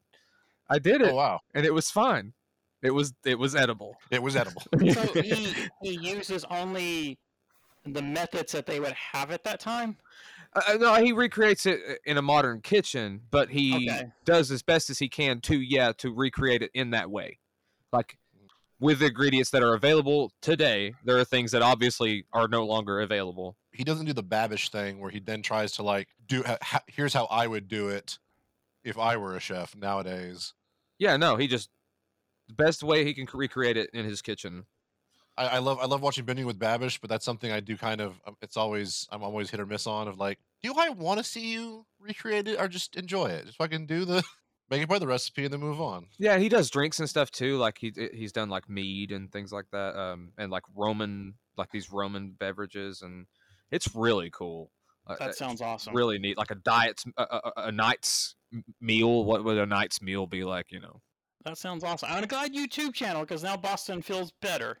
Boston feels like yes. Um, No, Scott, left out Indication. to do a YouTube series. too late, Scott. What is your number two? Uh, my number two is a YouTube series. Uh, it's my celebrity crushes. Uh, uh, let's talk about something more interesting. Is it really okay? no, no, it's really not. although that, that although uh, as a side note, that is a very uh, awesome YouTube I like how series. I like how you get super serious. Um, Yeah. All right, what's number two? Uh, so number two is The Witcher. Okay, Yeah. nice. I feel like that when I first started watching uh, episode one, I felt like they took the character from the video game and put it onto the show. Uh, like I, I didn't. It, it, it was like how Boston felt about uh, Kingpin. Uh, you know, it, I, it it didn't even look seem like it was Henry. Cav- I don't know. Is it Cavill? Cav- Cavill? I don't know how you pronounce his last name. Cavill. Cavalry. Ca- Cavalry. Okay.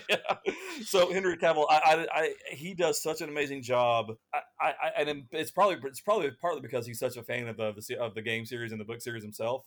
I think Yeah. that's why he does such such a great phenomenal job on the show. If you are, have read the books or played the games, or even if you haven't, it's still it's still a great show. It might be harder to follow if you don't know anything about the the story lines uh, or Yeah. anything, but That's Yeah, that first it- season. Woo. Right, right. Yeah, because like it's because they, they jump through time jumps a lot and they don't explain when they're doing it. So that's Back and the, forth, yeah. yeah. But Don't do a lot of that in the second season. Well, I, yeah, I haven't even started. This, I just finished this the first season not long just ago. I haven't finished- even started the second Oh season yet. shit. Yeah, I know. So spoilers. Yeah. Yeah, yeah, Um, exactly. I, I cannot wait to burn through that. That'll be happening very soon. Oh So- shit. Because I was gonna just be. Yeah. Okay. Yeah. Um, But I I love The Witcher. It's it's phenomenal. uh, Boston, what do you have for number two? Uh, number two, still staying on YouTube because it's all I watch these days. Uh, sh- a show that I've talked about on the uh, on the show before, and it's still hands down one of my favorite game shows of all time. Um, actually, You got me into this show. It's really good. and and some of the and some of the ones they've been doing, uh, they're- finally have gotten to like the pandemic episodes, and I am Mhm. quite impressed with how they're able to handle it and uh, roll with it. And I'm looking forward to the next season when they're back in the studio. So we'll see what happens there. All right, so here it comes. What you all have been waiting for. The number one. Uh, my number one is For All Mankind. It's an alternate history show where Russia lands on the moon before the states and what happens from there. This year was the second the second season, and they're dealing with the 1980s and the Cold War. Phenomenal actors. They do really good job too aging them where it doesn't look fake. Mhm. The second season has a story arc that goes through the second season with a couple from the first year, and their whole their story arc is just phenomenal. And the final episode of the of the season, holy shit! it's probably one of my favorite episodes of all time of any show. Wow. Um, but if you haven't watched For All Mankind yet, you're really missing out on like probably one of the best television shows I've ever seen. Really good show. Oh, okay, yeah, I've got to, I've got to watch. it isn't like uh, it isn't like Man the High Castle where it's a fake alternate No, this is universe. It good. is actual. Thank Yeah, you. this show is good. Yeah, this show is really good. Okay, I actually like Um, that show. but they, they do commit then to. you're really like uh, For All Mankind then. so they do commit to the know that this this is the reality. There's no like turning it back. This is just how things are. Good. Yeah, this good, is good. how things are, and Right. they also do historical scenes. They'll they'll take historical, real historical scenes, and they'll twist like they do, like Nixon yelling, and you know, like you know when he's been taped about like Russia landing on the moon first. They, it's just fantastic the way they do it. It's Yeah. super good. Seamless is what I would call it. Seamless. Yeah, yeah, yeah, yeah. It's such a good show. Um, what do you have for number one, Cody? My number one show of the year was one that I honestly binged all of this year because I'd watched a little bit of it, then I really got into it. Was What We Do in the Shadows. Yeah. Ah, nice show. Yes. That almost made my cut on. Just by the way, that's that's phenomenal. It's so satisfying. I, I can't. e- I can't even explain how much that show warms my heart to watch it. Yeah, The irony. Like it, it's just like, oh, this is everything I want. Aw. No, it's Yeah. a it's a fantastic show. I, what, what else? What I don't. I don't know what else I could want in a show. Did Yeah. you watch the movie as well? Yeah, I, I, I love the movie. Oh, of course. Yeah. Peter. It's werewolves. Um, it's good stuff. It's really Um, good. Watch it. yeah, it. it's man. super good. That's awesome, man. Yeah. What'd you have for number one, Scotty? Well, my number one happens to be on your list, Ryan. Okay. Can you guess what it could be? It's n I have no idea, honestly. my number one uh, is Ted Lasso. Nice. Okay. Yeah, I adore the ever loving shit out of that show. Uh, I got addicted to it from the from the first episode. Uh, it's just it's just uh, there's nothing else like it on TV right now. It's so like heartwarming, so like charismatic, like just it's just it's a really it's a feel good show that isn't like tacky. Uh, yeah. that makes Yeah. Yeah. Yeah. It doesn't feel cheesy. Right, it doesn't feel cheesy at all. Like it's definitely one of my favorite things I've seen in a very long time. And think about this right now. As far as our podcast is concerned, Apple TV is killing it because your number one Yeah. and my number one are both Apple TV shows. So Oh wow. And the one of the two movies I'm going to recommend is an app is on Apple TV. fun. All right. Uh, Boston, what was your number one? My number one is hands down one of the most inventive shows I've ever seen in my life. Game Changers. Uh, Hmm. It's also by the same team that did Um Actually. It's a the the rules of the game is that no one knows the rules of the game. Oh, Only okay. the host knows the rules of the game, and everyone else has to figure it out as they go. And they have done some amazing episodes. Uh, from the the one of the, f- the first episodes where they had uh, spoilers. They had the contestants' girlfriends stand in the back with a buzzer, and then rolled a machine out that was a lie detector machine, and they would ask them personal questions that the girlfriends would a- would would, would answer correct or tr- you know true or false. To uh, my hands down my favorite. Like it- it's it's one of those ones that you it, it- it needs the context to be the, the funniest, but it is right. uh, the episode is Brennan Brennan Lee Mulligan can't win. Every question is just yes or no. You can find you can find clips of it all over where Brennan finally figures out the the trick that he's just not allowed to win, and he's he scores zero points throughout the entire episode. because every question is just yes or no, and whatever Brennan answers is the wrong answer. So if everybody get, if everybody says yes, everyone's wrong. If everybody says no, everyone's wrong. But if you answer different than Brennan, you get a point.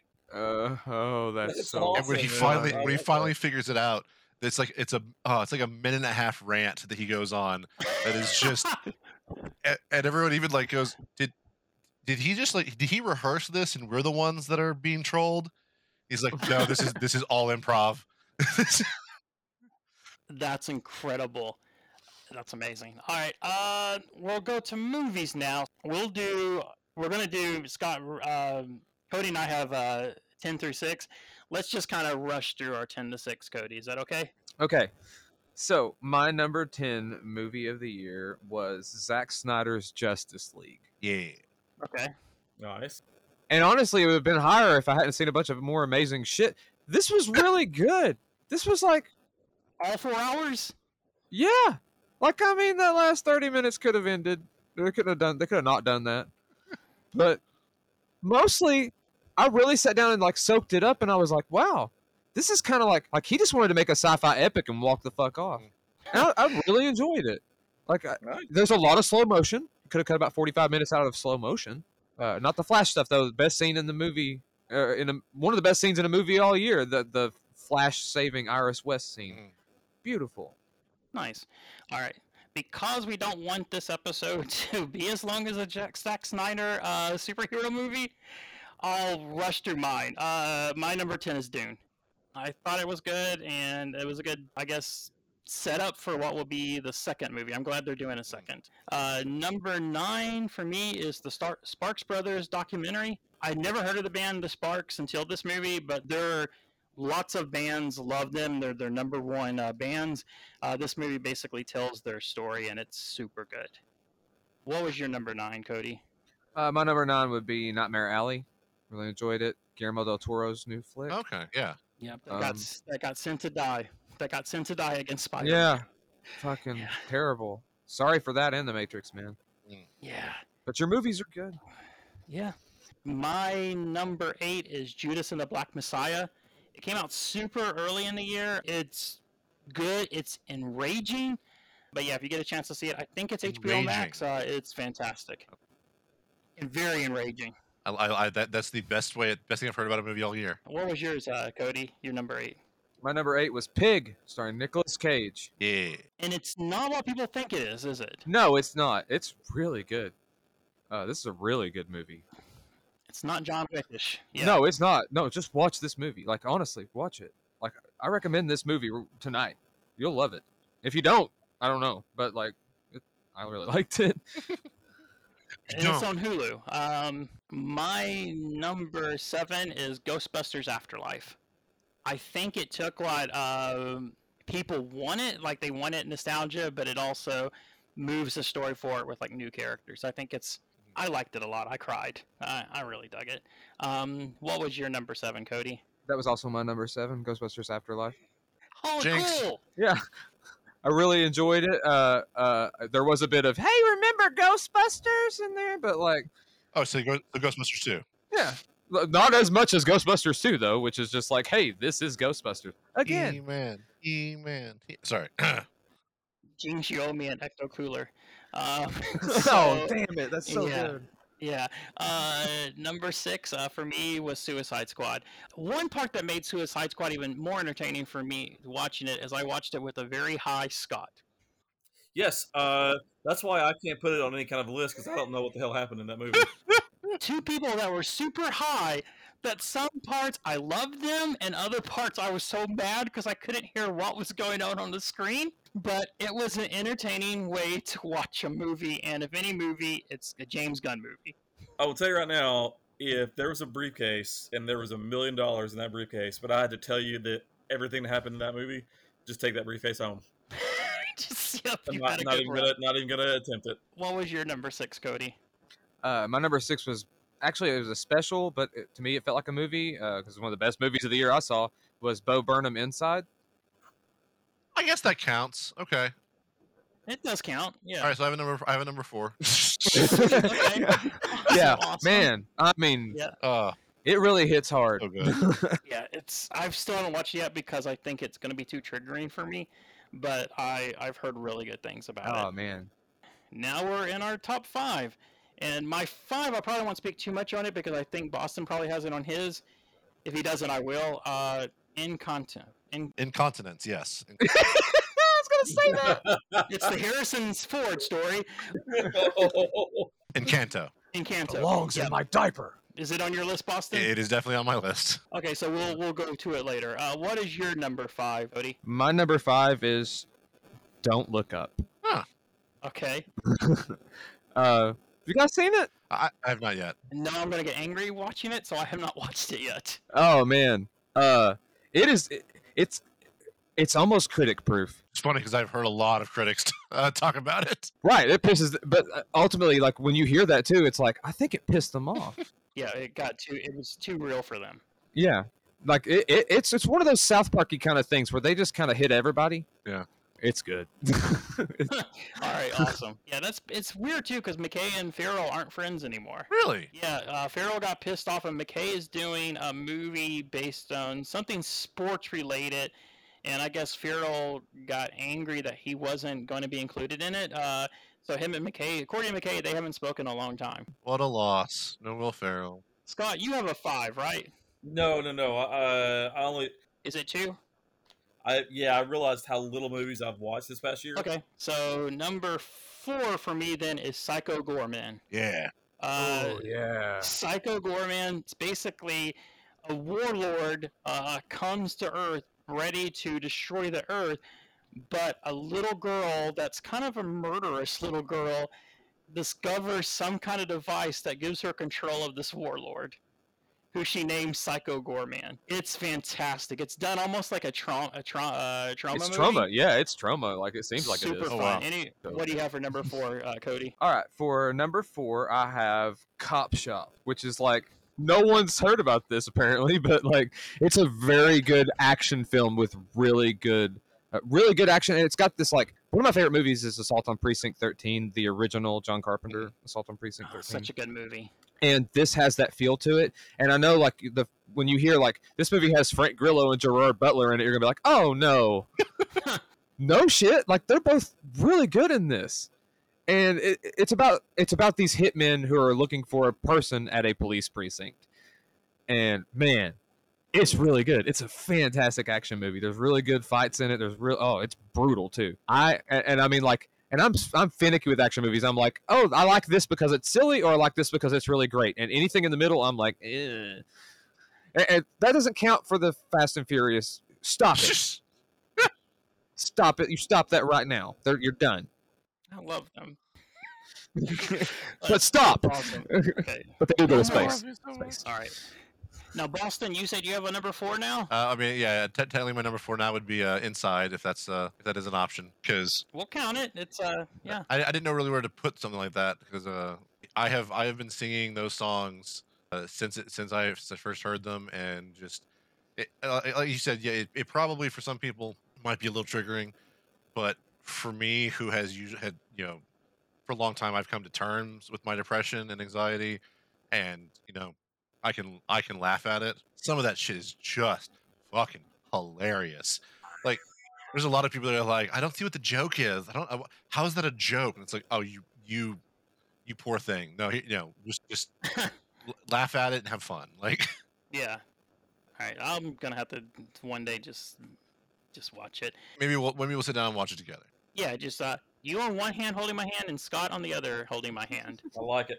And What about stroking Cody? my hair. Cody out? Uh, Cody can come too, but you know I don't. I only have two hands. Well, I was gonna grab your hand, Ryan. I'll hold something. Ah, see, see. Now it's a party. My number three is Shang is Shang Chi. It's now currently on Disney Plus, and if you haven't seen it, watch it. It's the best, probably, origin story movie that Marvel has done. Yeah. I was surprised. I'm, Shang-Chi has never been a character I've really cared too much about. And in fact, for 46 years, I've been mispronouncing his name, which makes Mhm. me feel horrible. It's a really good movie. It's a good movie. Um, could this make you feel any better? I mispronounced his name my entire life too, and I loved Shang Chi, Shang Chi, my whole life. I was obsessed with the comic. I was obsessed with kung fu my whole life. Of course, I mean that's like what I love. So I was I, I called him Shang Chi my whole life until like I started seeing interviews. I was like, oh no, I'm a racist. I'm horrible. yeah. What's your number three, Cody? My number three is Shang Chi. Yeah. Nice. Okay. Yeah, we hit two for two on this one. Yeah. Yeah, I imagine our number one's gonna be the same too, but we'll get there. It will be probably. Yeah. uh, uh, I really, really love. It's great. Like you said, the best origin story. Um, it's got it's a Marvel kung fu movie. Yeah, I mean, I'm I'm I'm real glad they were able to make a successful series with a martial artist main character because I mean they weren't able to do it. I mean, I, I haven't heard of anything like that prior.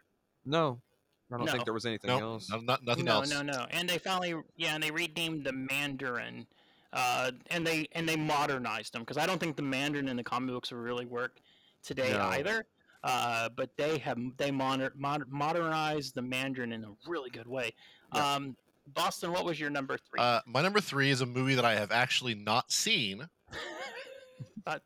I was surprised you said that. I didn't think you were gonna. Okay, No, good. I want to. I want to good. admit. I want to admit up front. I have not actually seen the whole of this movie.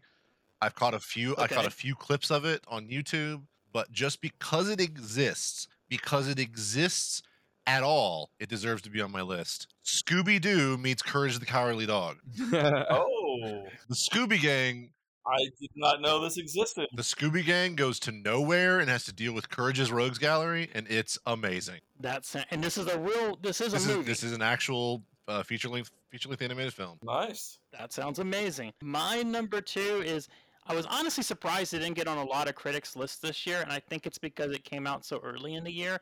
Uh, but it's a cartoon that was from Netflix called Mitchell and the Machines. Mitchell's, Mitchell's versus the Machines. Yeah, Mitchell's versus the Machines. Really good movie. Uh, it's by the guys who did the Lego movies and uh, Spider Verse, Into the Yep. Spider Verse, which I kind of like a little bit. I've heard. It's, I've heard it's okay. Super good quality. I think a good quality family film. I really dug it. Cody, what do you have for number two? Uh, my number two is The Matrix Resurrections. Oh, this is controversial. Yeah, let me tell you why. Tell me. Because I understand what they were going for about 40 minutes in. It, I realized that I was this movie in, in and of itself is the most Matrixy thing that they've released since the first Matrix movie. It might not be the hmm. best movie they've released since the first Matrix movie, or it might be the best. I don't know. I, I'm gonna have to figure it out. I'm not sure for a long time right now. I, it's kind of blue pill, red pill, really. Uh, my my critical thoughts on it is that the fights are nowhere near as good, and that that breaks my heart. I have heard that about the fight scenes. Are That breaks my heart. But the fact that it's so meta that it's almost too meta, the fact that Lana Wachowski was basically told, "We're making this movie with or without you," and she was like, "Okay, I'll make you a movie." So you think it's kind of like a kind of an fu to Warner Brothers? It too, is then? definitely an fu to Warner Brothers. That's interesting. But a lot of the scripts she wrote during the time she was grieving for the loss of her parents too, and it comes through in the Trinity and Neo stuff. So it's a petty film. So very much, very much like uh, the last two Super Smash Brothers. Yeah, Like we're gonna do it regardless. And Sakurai's like, "Fucking hell, all right." yeah. There's some really good stuff in here though, like some really cool stuff, and there's some there's some honestly it's like some stuff where I'm like, oh man, this is fucking great. Two things missing, of course. Uh, it actually makes sense that Laurence Fishburne isn't in this as much, like what what they're doing with Morpheus now, but Hugo Weaving not being there, big miss, okay. big miss. I'm gonna try. I know it's still on HBO Max until the 22nd. Yeah. I'm gonna have to pull the trigger. I think. Um, Scott, since you only had two movies on your list, I expect these two movies to be bangers. What is number two on your list? I, I I wouldn't get your hopes too high up because Oh, like no. I I have realized when putting this list together that I uh, have not watched hardly any movies this past year. Uh, all my time's been spent on shows and games. Yes. So I was like I was trying to come up with just anything that like stood out because I've seen more than two movies. Yeah, don't get me wrong. Uh, but like I was trying to find, find two that like just or, or any that just stood out to me. yeah. Uh, so these were the two that I came So is this to. what Uh, happens when you start and play 70 hours into Demon Souls and then decide you have to start again over? Is this what happens? Yeah, oh, that's right. I did do that. Or well, that, that was Dark Dark Souls actually. yeah, you you start a game, play 70 hours, and go, oh, I need to start over. So that's Yes. probably why this list is only two movies. All right. yes. Well, that and I've spent a shit ton of hours in Hearthstone. So. Yeah. What is number number two? Number two would be uh, Greyhound. Uh, Tom Hanks. It's it's also on Apple TV. Uh, it's basically it's set in uh, World War II, where he is like the it's, it's his first like command ship of a U.S. Navy ship, and it's like an escort type of a thing. But he gets he gets attacked by Russian uh, submarines. As soon as it starts to be intense, it's a it's a it's a ride that never stops. How does a submarine fit into tents? That's a good question. I want to figure that out. Um, but, no, it's but and, and of course Tom Hanks is amazing as you would think he would be. Uh, basically, it's just I, I watched it on accident. I, I came over to a friend of mine's house and he had it was actually he already started. He, he, he was probably at ten minutes in Yeah. uh, to the movie, and so I started watching it. and I said, "What did I miss?" And I obviously didn't miss much, and I couldn't stop watching. It was just so good. Okay, Um, so I have a question for you. yeah, So you only have two movies on your list, and one of these movies you didn't even see the full movie. exactly, exactly. Yes, That's impressive. I'm gonna start sending Scott DVDs. yeah. And, and I, I I made sure I found out exactly what I missed, and I didn't miss much of anything. So, Yeah, so and Elden Rings is probably going to cause the same thing to happen next year. Exactly, it will. I will. I will have no movies to, to recommend. Uh, Oh, so good. yeah, I'll just skip the movie episodes uh, next year. How about that, right? That's incredible. Boston, what's your second? My number two would be Mortal Kombat. Okay. I I didn't. I remember that a I did actually watch that movie this year. It was a real good. I I, I understand the complaints people had about it. They're just wrong. So, to all the haters, All the haters can suck my dick. Yeah, it's really fun. You would have rented the shit out of that VHS if you were a kid in the 90s. So shut the fuck up. true. Um, so, my number one, if it surprises anybody, then you must have never seen it, listened to an episode of this show or know me. Yeah. Um, my number one movie is Spider-Man: No Way Home. I will say this: I have been re- I have been listing my top ten movies since 1990, and only one time before has a Spider-Man hit number one, and that was Into the Spider-Verse. This is the Nice. first live-action Spider-Man film to ever do it. I'm still not going to spoil it because I know two people in here haven't watched it yet, and I'm sure there's other people that are just like not wanting to go into theaters yet. It's basically the end game of Spider-Man movies. It's Yeah. everything you want as a Spider-Man fan. And the thing that I love the most about Spider-Man that this movie finally gets right with the character is his empathy. It's a tremendous movie. I've seen it twice now, and both times I've cried four times. Oh wow. Yeah, wow. Okay. it's super good. It's honestly, it's my favorite uh, Marvel movie now, tied with The Winter Soldier, Oh, nice. Okay, I probably agree with you. because it hit me so hard, and also it's it's man, it is. It, you know how we, we bitch about fan service, Yeah, and then sometimes somebody finds a magical formula to make fan service actually work. yes. to where it doesn't feel like it's pandering at all and you're just like holy shit Mhm. i care about all this that's this movie Yeah, and in my opinion, it also raises the other two Tom Holland films because once you see this as a trilogy and what they're actually trying to do yeah with these first three films for Tom Holland, this is basically his origin story told over three movies. he Yeah, is now spider-man yeah, because he has so been spider boy basically Yep. I can tell you right now, Scott, Movie Pals is watching this as soon as it comes up on Disney Plus. Yeah, that's awesome. Let's do it. I assume this was your number one movie too, Cody. It was tied for my number one movie because i was on two ends of the spectrum. Because my number one movie up until all year up until i saw spider-man no way home was dune. And i'm i'm, I'm a huge mark for dune but i honestly think that and i knew it was a volume one kind of thing which i think if you knew that it would help you out a lot if you went to saw this movie. Yep. uh that that kind of feels like they're going to do this in three chapters for each film for each book. Like they'll probably make nine movies i would guess but like or eight movies maybe but this this is definitely part of a story and Yeah. um i haven't had a film transport me to an alien world like that in a long time and i saw it in imax Oh, nice. Okay. I I, did, I haven't felt that. Like I, I looked over at my friend and I was like, "Dude, this is what they felt like when they saw A New Hope, right?" Oh wow. I'm being blown the fuck away right now by like what's going on up here. The scale, it's very grand scale in a way I've never seen before. Yeah, and uh, the sound in the movie, the the way Oh they do the sound mix and everything is so freaking good. It's the the the score is amazing by Hans Zimmer. Uh, all the actors are really good. Hell, Jason Momoa is great in this as Duncan Idaho. and I Yeah. was like, oh no, Jason Momoa is Duncan Idaho. I don't know if I like that, and I liked every single one of these characters. I liked what they did with the Baron. I liked the fact that they didn't do some stuff with the Baron. Yeah, this is a really good movie. Really fucking good movie.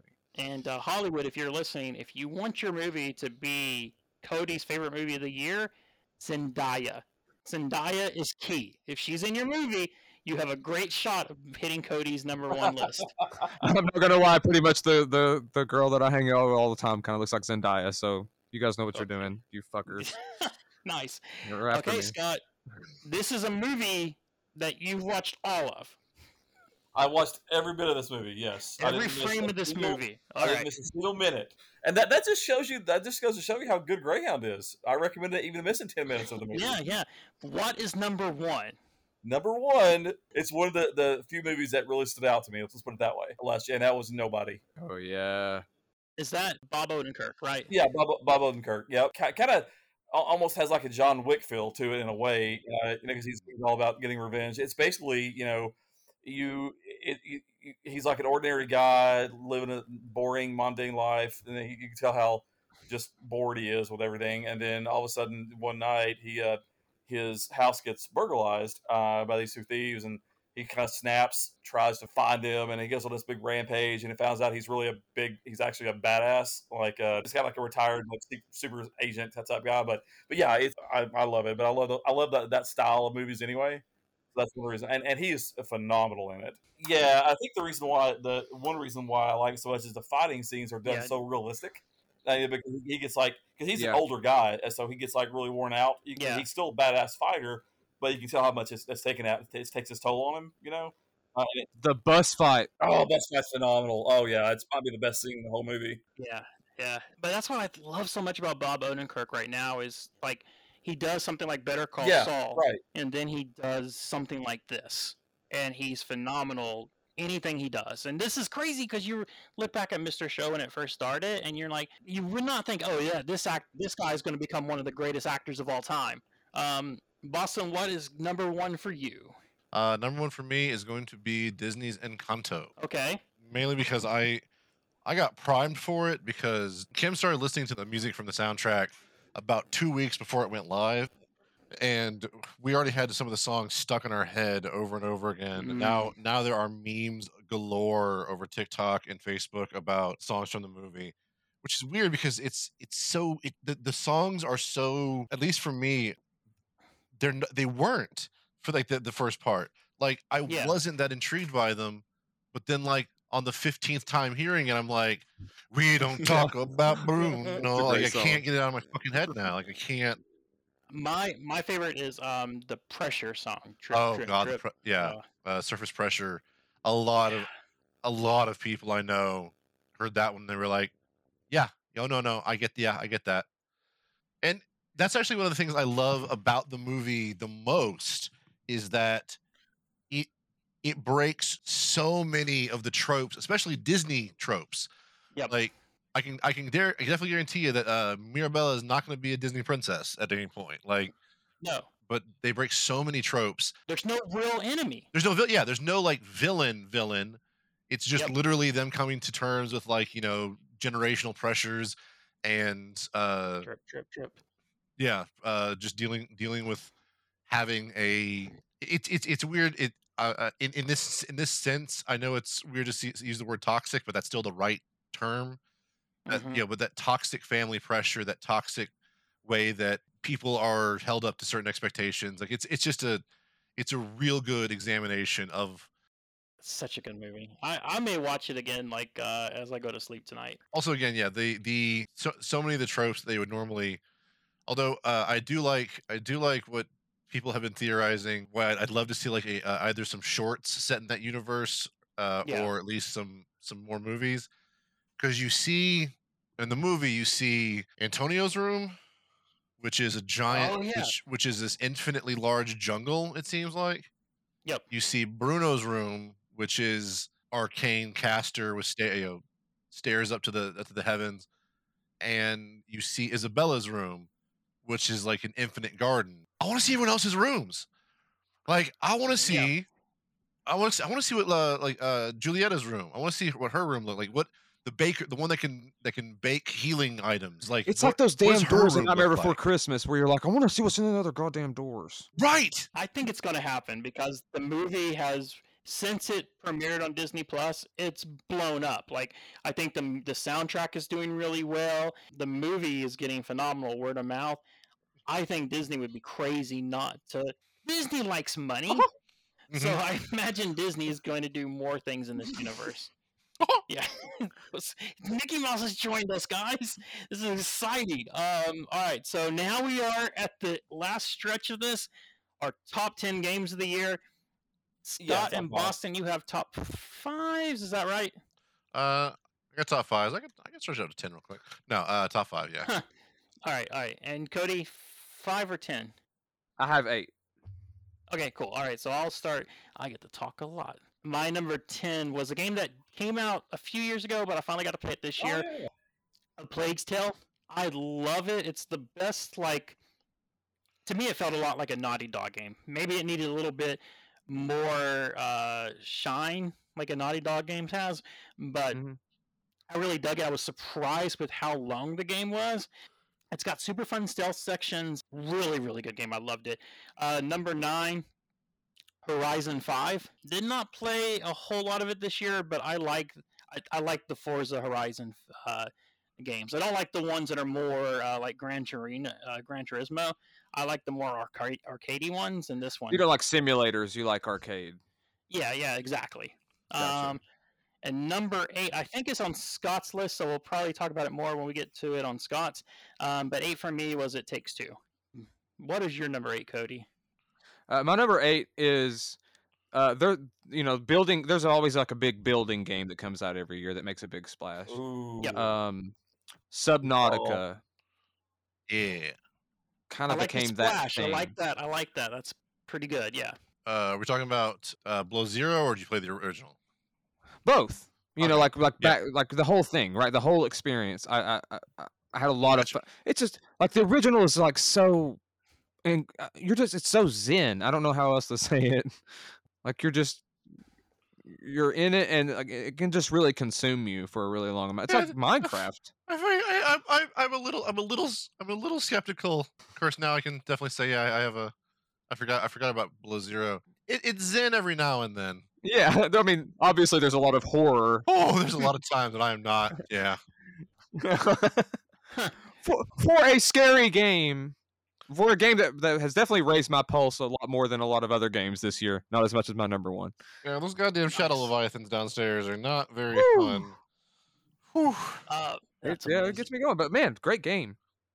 My number seven is Guardians of the Galaxy. Thought it was a great redemption story for because the company that made the game had to deal with people's hate towards the Avengers game, and people are like, "Oh, this game is going to bomb," but it has people turned around. It's got a really good narrative, fantastic soundtrack. Um, I, I'm glad that people are starting to discover it now. I had such a good time with it. Really good Um, fucking game. Yep. What was your number seven, Cody? My number seven was a one of those little games that could actually. It was Aliens Fireteam Elite. Really? This is another controversy because a lot of people are kind of Yeah. that game. Yeah. Yeah, they, they they diss it, but I don't know. I kind of fell into it. It was during a, I think I had it during a depressive episode. Oh, I'm sorry. and I was just like, I am a colonial marine killing aliens. this is amazing. like, with my friends. I had a lot of fun with it. Is it repetitive? Yes. Are some of the are some of the characters hard to beat? Yes. Did they not include enough cool character designs for bosses? They did not. But with, with, the with the budget that they had, I think they made a pretty good working horde game that I had a lot of fun with. And it's the be- it's much better than Aliens Colonial Marines. Holy shit. That's not saying much though. That is no. I could I could shit a turd and put sparkle sprinkles on it. It'd be better than that game. I don't know if that's true, Scott. I don't think anybody would buy a turd with sparkles on it. I don't know why anybody would buy that game either.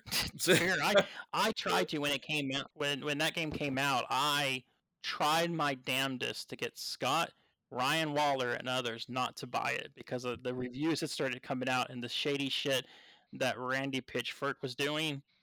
But unfortunately, Pete, they their love for aliens. It it overrode everything else. My number six, and if I don't put it on my list, Aylin would not be my friend anymore. She's probably gonna be pissed that it's so low on my list. But Metroid Dread. I Good like game. Metroidvanias, and this is a really solid Metroid game. It's not as long of a, as a lot of them have been recently, like Hollow Knights, but it's the perfect length. Um, I think there are difficulty spikes that kind of really. At one point, Aylin got about six texts in a in a row from me, just basically screaming that I was mad that she introduced me to this game.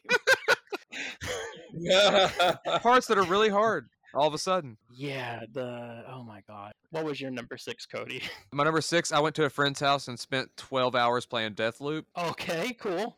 Man, it's really interesting. I, I really want to get into that more. Just building the perfect assassination in time is pretty cool.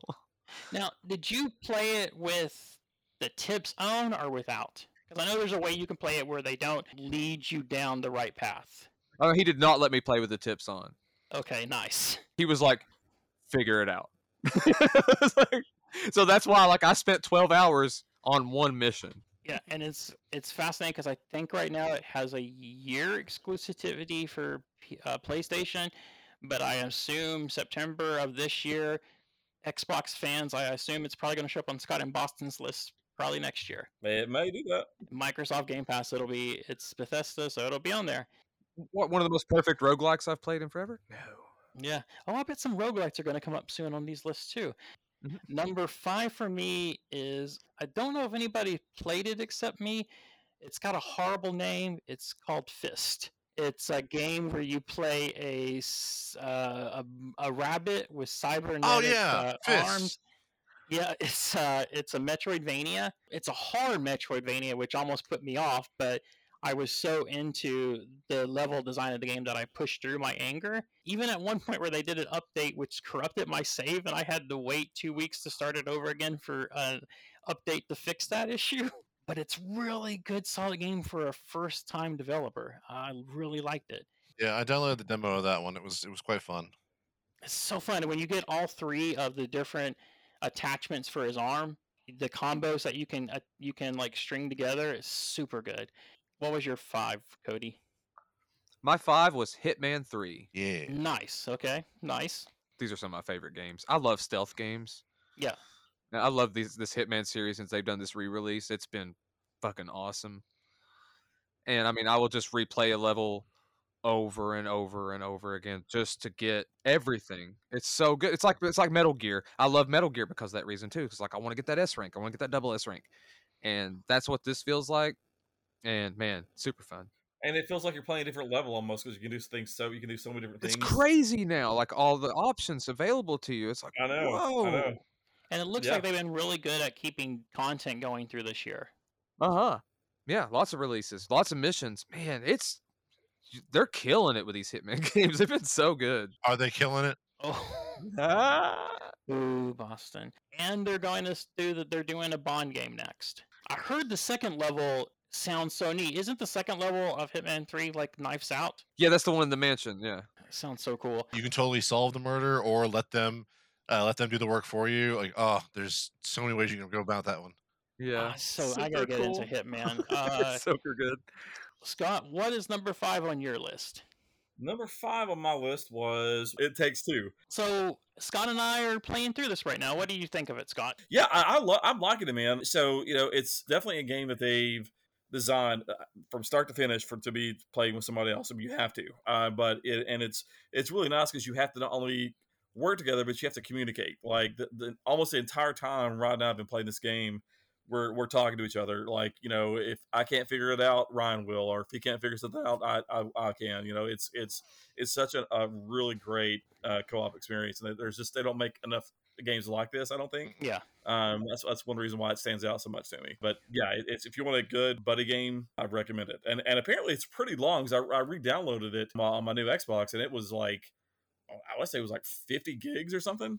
So it must mm. be a pretty big game. Yeah, I think we're three or four hours into it, and according to a walkthrough, I think we're not even halfway through yet. I don't doubt it. Yeah, it's it's really good. Like we were saying that you have to work together. So like one level, his character has like nails and I have a hammerhead and we have to work together for like the puzzles to solve like hey you need to shoot the nail here I need to hammer this the level we're on right now Scott can shoot honey everywhere and I can blow the fucking honey up with a rocket launcher I can start spl- my honey out though. yeah it's interesting too because I'm like this would be a good family game but there's a lot of cursing and some really I think hard stuff for kids to deal with as far as like Yeah, the definitely. But divorce and everything in the game. Uh, yeah, it's super good though. kind of gets you in the feels a lot too, though. Yeah. The game does It's with, with that kind of stuff. really like it. I'm glad Scott that you and I actually just discussed it. Boston, what is number five for you? Number five for me was a game that we only ever played the uh, the demo for, but uh, I've I've seen that they've been keeping up new content for it, so I have to put it on my list of Outriders. I loved the demo and everything that I saw. Everyone else seemed to not like it as much. I was happy with it, and I really enjoyed the system. And I've seen uh, other people have a lot of fun playing it. Yeah, I, I'm really happy that they were able to. They're sticking with it, and they're going to keep pushing it. Because as far as I understand, it was Yep. supposed to be just a standalone game. It wasn't supposed to be like as much of a live service. Uh, I think they they did what they set out to do, and I'm happy for them. And it seems like people that are playing it, like our guest on the last episode and Ratliff, love it. So that's awesome. Oh yeah. Uh, number four for me is Ratchet and Clank Rift Apart. Fuck yeah. I, I'm a big Ratchet and Clank fan, Clank fan to begin with. I mean, it still plays like any other Ratchet and Clank game. The weapons are fun. The platforming is solid. The graphics are amazing. I would say out of this world, since you know they're on different planets. oh my god. Uh, And like a lot of games this year, it deals with mental health. Yeah. No shit. It does it in such a good way that I think this may be the first Ratchet and Clank game that I kind of cried a little bit at a scene.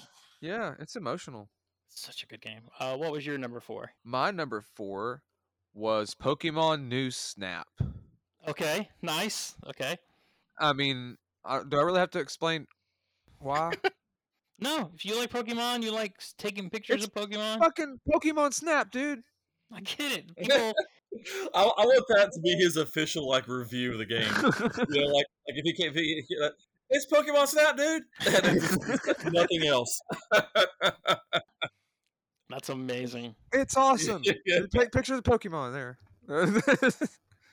Play it. It's it's cool. Um, Scott, what is your number four?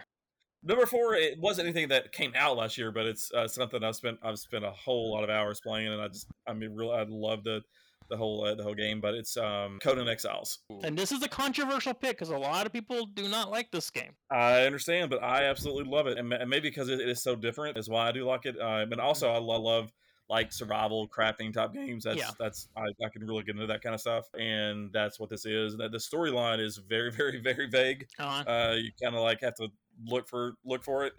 but I I have spent I don't know how many hours into this game. I've not as much hours I spent to Dark Souls, Yeah. but but enough to where I can I could easily put it as my number four. nice.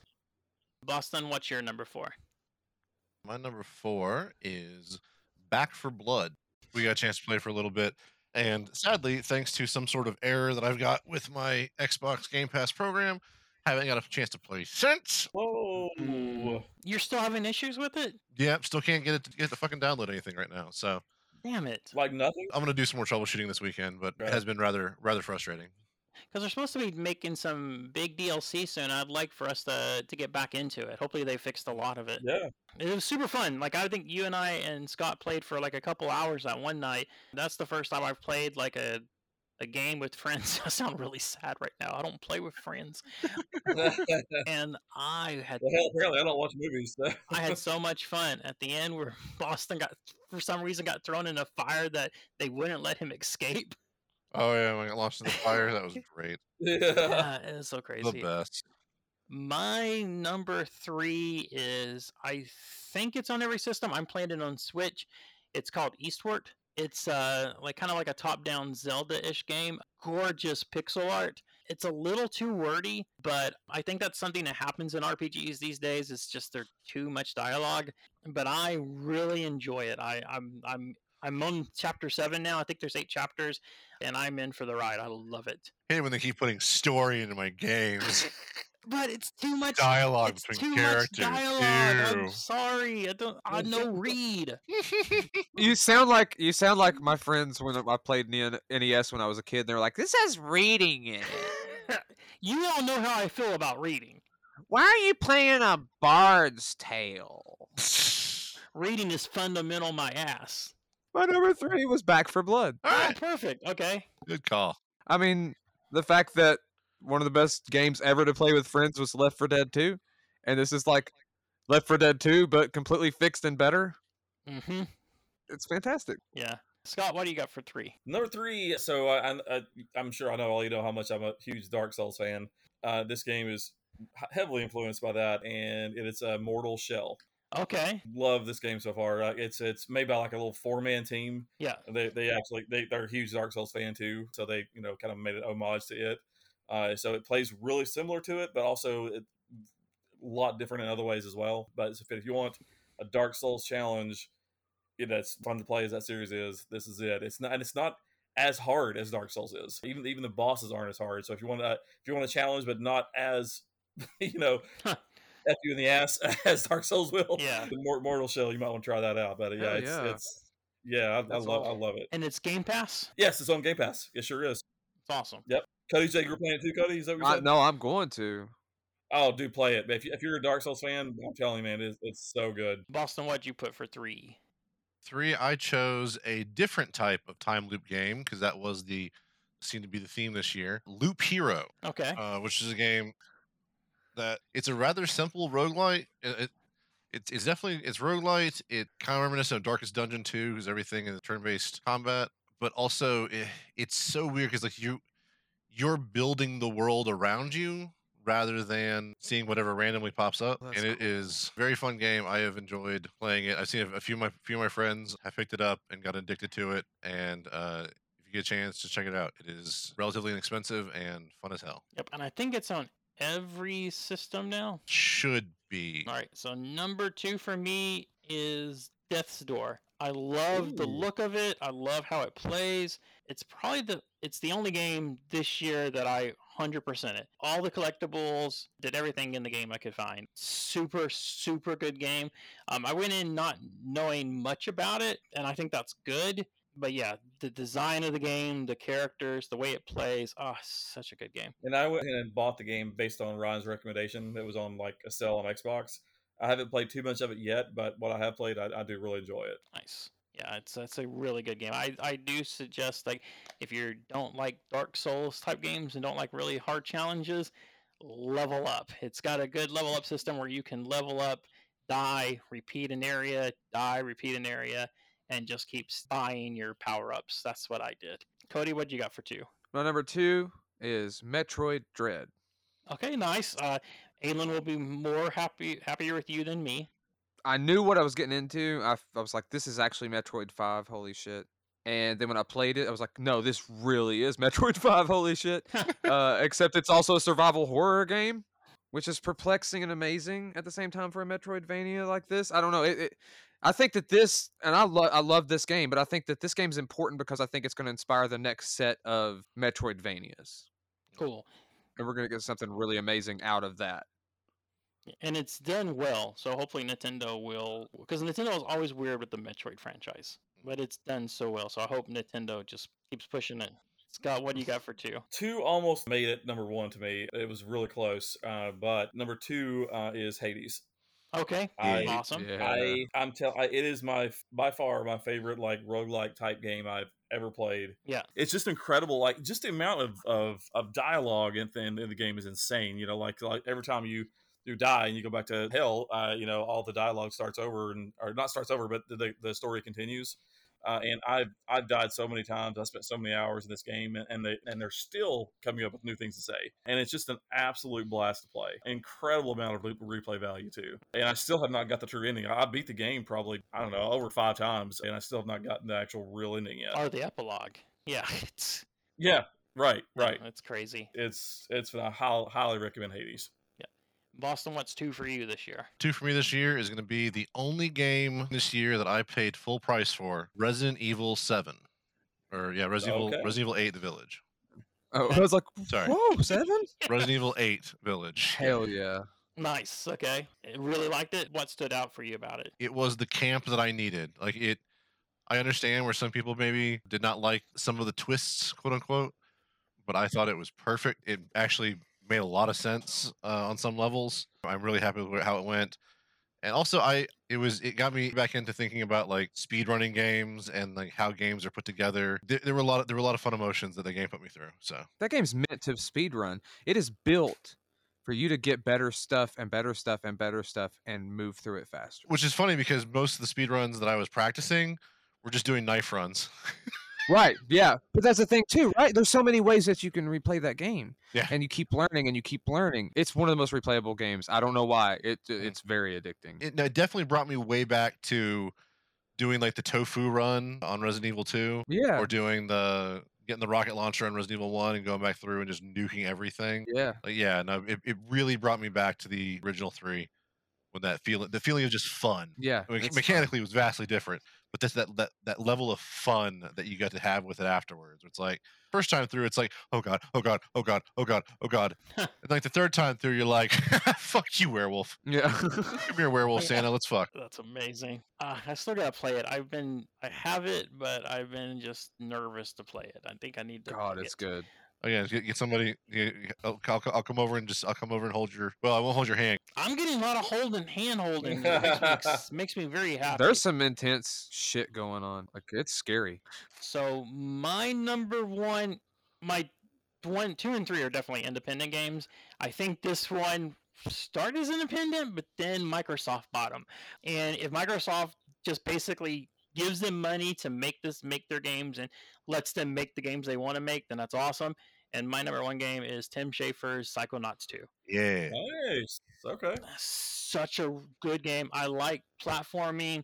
Each brain that you go into in this game is so freaking inventive. The the second to last level where they're revealing who the villain of the game really is and what what caused this person to become a villain, the way they do it as a uh, amusement park ride through like a tunnel is freaking incredible. It makes me like first when you hear oh giant corporations are buying little independent studios, you're like oh they're just gonna gut them, which you know EA and Activision do. But Microsoft, if they just give money, because they said themselves like they've added like 20 30% content because of the money that Microsoft pushed into the company when they bought them. But if that's the way they do it, that's perfect. It was my favorite game. It deals with mental issues, of course, like every game does these days, but does it in such a smart, genius way. Made me really happy. Psychonauts. Cody, what was your best game of the year? Well, it's hard not to say Psychonauts too. Uh, It's a Tim Schafer game ultimately coming out. I mean, like that's usually my favorite game when Yeah. it comes out that year. I'm like, oh, this is gonna be you know, Brutal Legend or whatever. But my number one game is Resident Evil Village. Yeah. Nice. Okay. Yeah, Cool. uh, for all, a lot all the reasons that Boston was talking about, and there were times in this game where I had to pause it and go to the bathroom and just like wash my face Oh wow. because I was like so overwhelmed, like my, my, my stress level was so high. I got so it was so intense. Dang. Wow. There was stuff that actually like hit me. I was like, man, I haven't had my blood pressure come up in a game in a long time. Oh God. Like in a good way, not like in that oh I feel like shit, but like in that I am so excited right now and I don't know what's gonna happen. That's how I felt when I was playing Resident Evil 7 in VR. just overwhelming excitement and some really good scares. Uh, in particular, in the house with the doll. Okay. Oh God. There's dolls. Jesus. Yes, there's dolls, and uh, there's a uh, there's a particular monster in there that, man, what the fuck? I'm gonna have to play it. I'm definitely gonna have to hold your hand in that level, Boston. Scott, what was the best game of the year for you? Well, best game of the year for me would have made best game of the year for me last year, except I had was very early on into the game, so I felt like I couldn't justify giving game of the year yet. So I think I think I put it as number two last year. But anyway, finished it last year, uh, so that's why I can include it in this list now. So now my game of the year is Last of Us Two. Nice. Look, that's a good pick. Cannot tell you the emotional ride I went on in that game. It is phenomenal. Uh, It makes you feel what the entire time you're playing the game, or at least for me, it makes you feel like what the main character was feeling. you know all the hate and the you know the the revenge you're wanting to take. You know, like and it does a great job of showing how the revenge factor does not really help in the long run. You know, it's it's Yep. no, nothing good bad comes from it uh, on both sides of the party. So, uh, but but yeah, if if you want a phenomenal ride, make sure you play Last of Us one first. Do not touch this game until you play Last of Us one first. you have to. But uh, yeah, it's as far as the storytelling goes, just the ride that you go on, I, I don't know anything that I played better than Last of Us two. All right, Boston. What is number one? Number one for me for this year would be Hades. Nice Mm. I really enjoyed because sometimes a lot of those games I don't enjoy the grind of some of the roguelites, the way that they uh, do weapon upgrades and such that are kind of hit or miss. Or it's like, oh, you unlocked this thing, which means you have a chance to find it out in the world now. it's like, no, no, no. Yeah. Here you are, level up the stuff, keep doing this, you know, get better, get better, get better. I'm like, yeah, I can do it. And I did it a couple times. That's a good way of putting it, man. Is it almost yeah? The grind doesn't feel grindy. No, they make the dying and resurrection mechanic part of the story so well that it doesn't just feel like an added on thing to capitalize on that genre. It was like it was taken into consideration. And Supergiant, like they are so self aware about what their games are and how their games are put together. They all have that little kind of meta uh, meta commentary, and it's I love it so much. Well said, sir. Yeah, I have a feeling that that game will be probably game of the year on a lot of lists, Yeah. and it might end up being like on most of the official lists. In fact, probably several of our games of the year might end up being like the battle for the game of the year. But I feel like Hades will be the one that takes that ultimately. Well, see, I don't know if it It, it will. almost was mine. because we like in our list we were allowed to use hades a lot of places uh, might not consider it because it was a switch you know it was only for switch and pc for so long That's right. Yeah, like at least it was a year, right? A year exclusive, Yeah. wasn't it? Yeah, I think it was a year exclusive. But the cool thing is that it actually worked out well for them as far as like the attention went because they blew through all that attention last year, and now like Xbox gamers have finally been able to play it and are basically raving about it because I can Mhm. tell you right now. Scott had it on his list. Boston had it number one, and our good buddy Bingy, his top five games of the year: Mafia Definitive Edition, Disco Elysium. Can't believe he played that before you, Boston. i know Resident Evil Village, Guardians of the Galaxy, and his number one game was Hades. And what makes Hades so important to me is like if I played it first this year, it'd probably been number one. It's a roguelite that I like. Yeah. I'm not really usually down with roguelites. Yeah. And then just for Bingy, because I know people miss him, his top five movies of the year. Number five was Malcolm and Marie, which is a small film with Zendaya. Four was Judas and the Black Messiah. Three was Godzilla versus Kong. fair fair Number two was Zack Snyder's Justice League.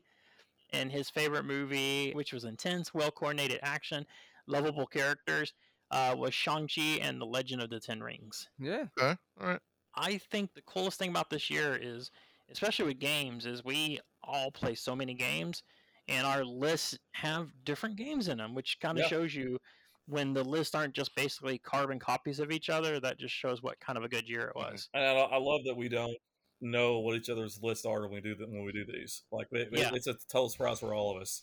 Yeah.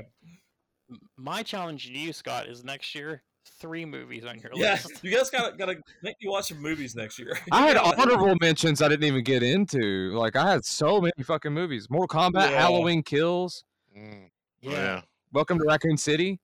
Yeah, I could talk. I could talk for two hours about Welcome to Raccoon City. I would hope you don't.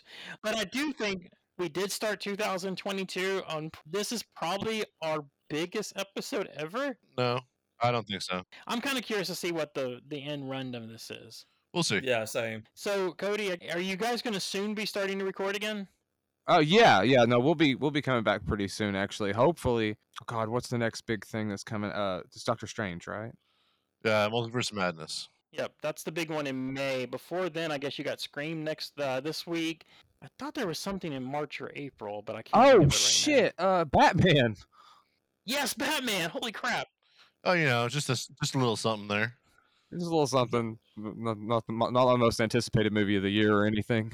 Hey, if you're if if if your guys aren't back by the time Batman comes out, maybe we'll put you on like a PDQ episode. Oh hell yeah! Yep. Speaking of that, just for the people listening, we are sometime in the next couple episodes, we're going to be speaking about our Patreon. We have plans. We're trying to figure it out right now. I would say for people that hear Patreon and get nervous because you're like, oh, an episode's going to be behind a paywall. We are going to do at least the one episode extra a month that will be a PDQ. That will be for anybody that does any of our levels for a Patreon. But if you are having financial issues and just can't afford a couple bucks a month for the Patreon, let us know because we'll get, we'll make sure the episode gets to you. We'll have that for we'll have that free episode on the Patreon. But if you can't afford the Patreon, we'll take care of you. Nice. I like it. Boston, send us home. Yep, I think that is going to wrap it up. Cody, once again, thank you all so very much for uh, joining Oh, us. yeah. Hope to see you again My in the pleasure. future. We can always look forward to the new episodes uh, eventually coming to Geeks Inherit the Earth. That being said, thank you all so very much for joining us for the first episode of 2022.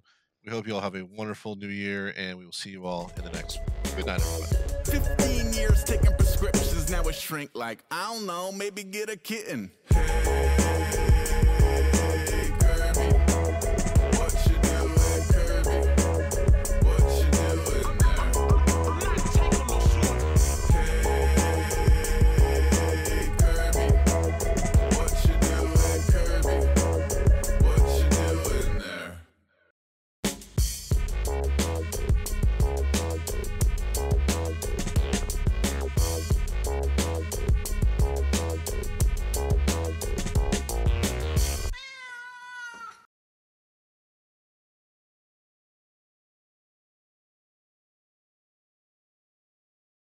Later, guys. Right. There's All jizz that everywhere. And all that So much jizz. Oh my god. There's jizz all over the Jizz ceiling. wobblers.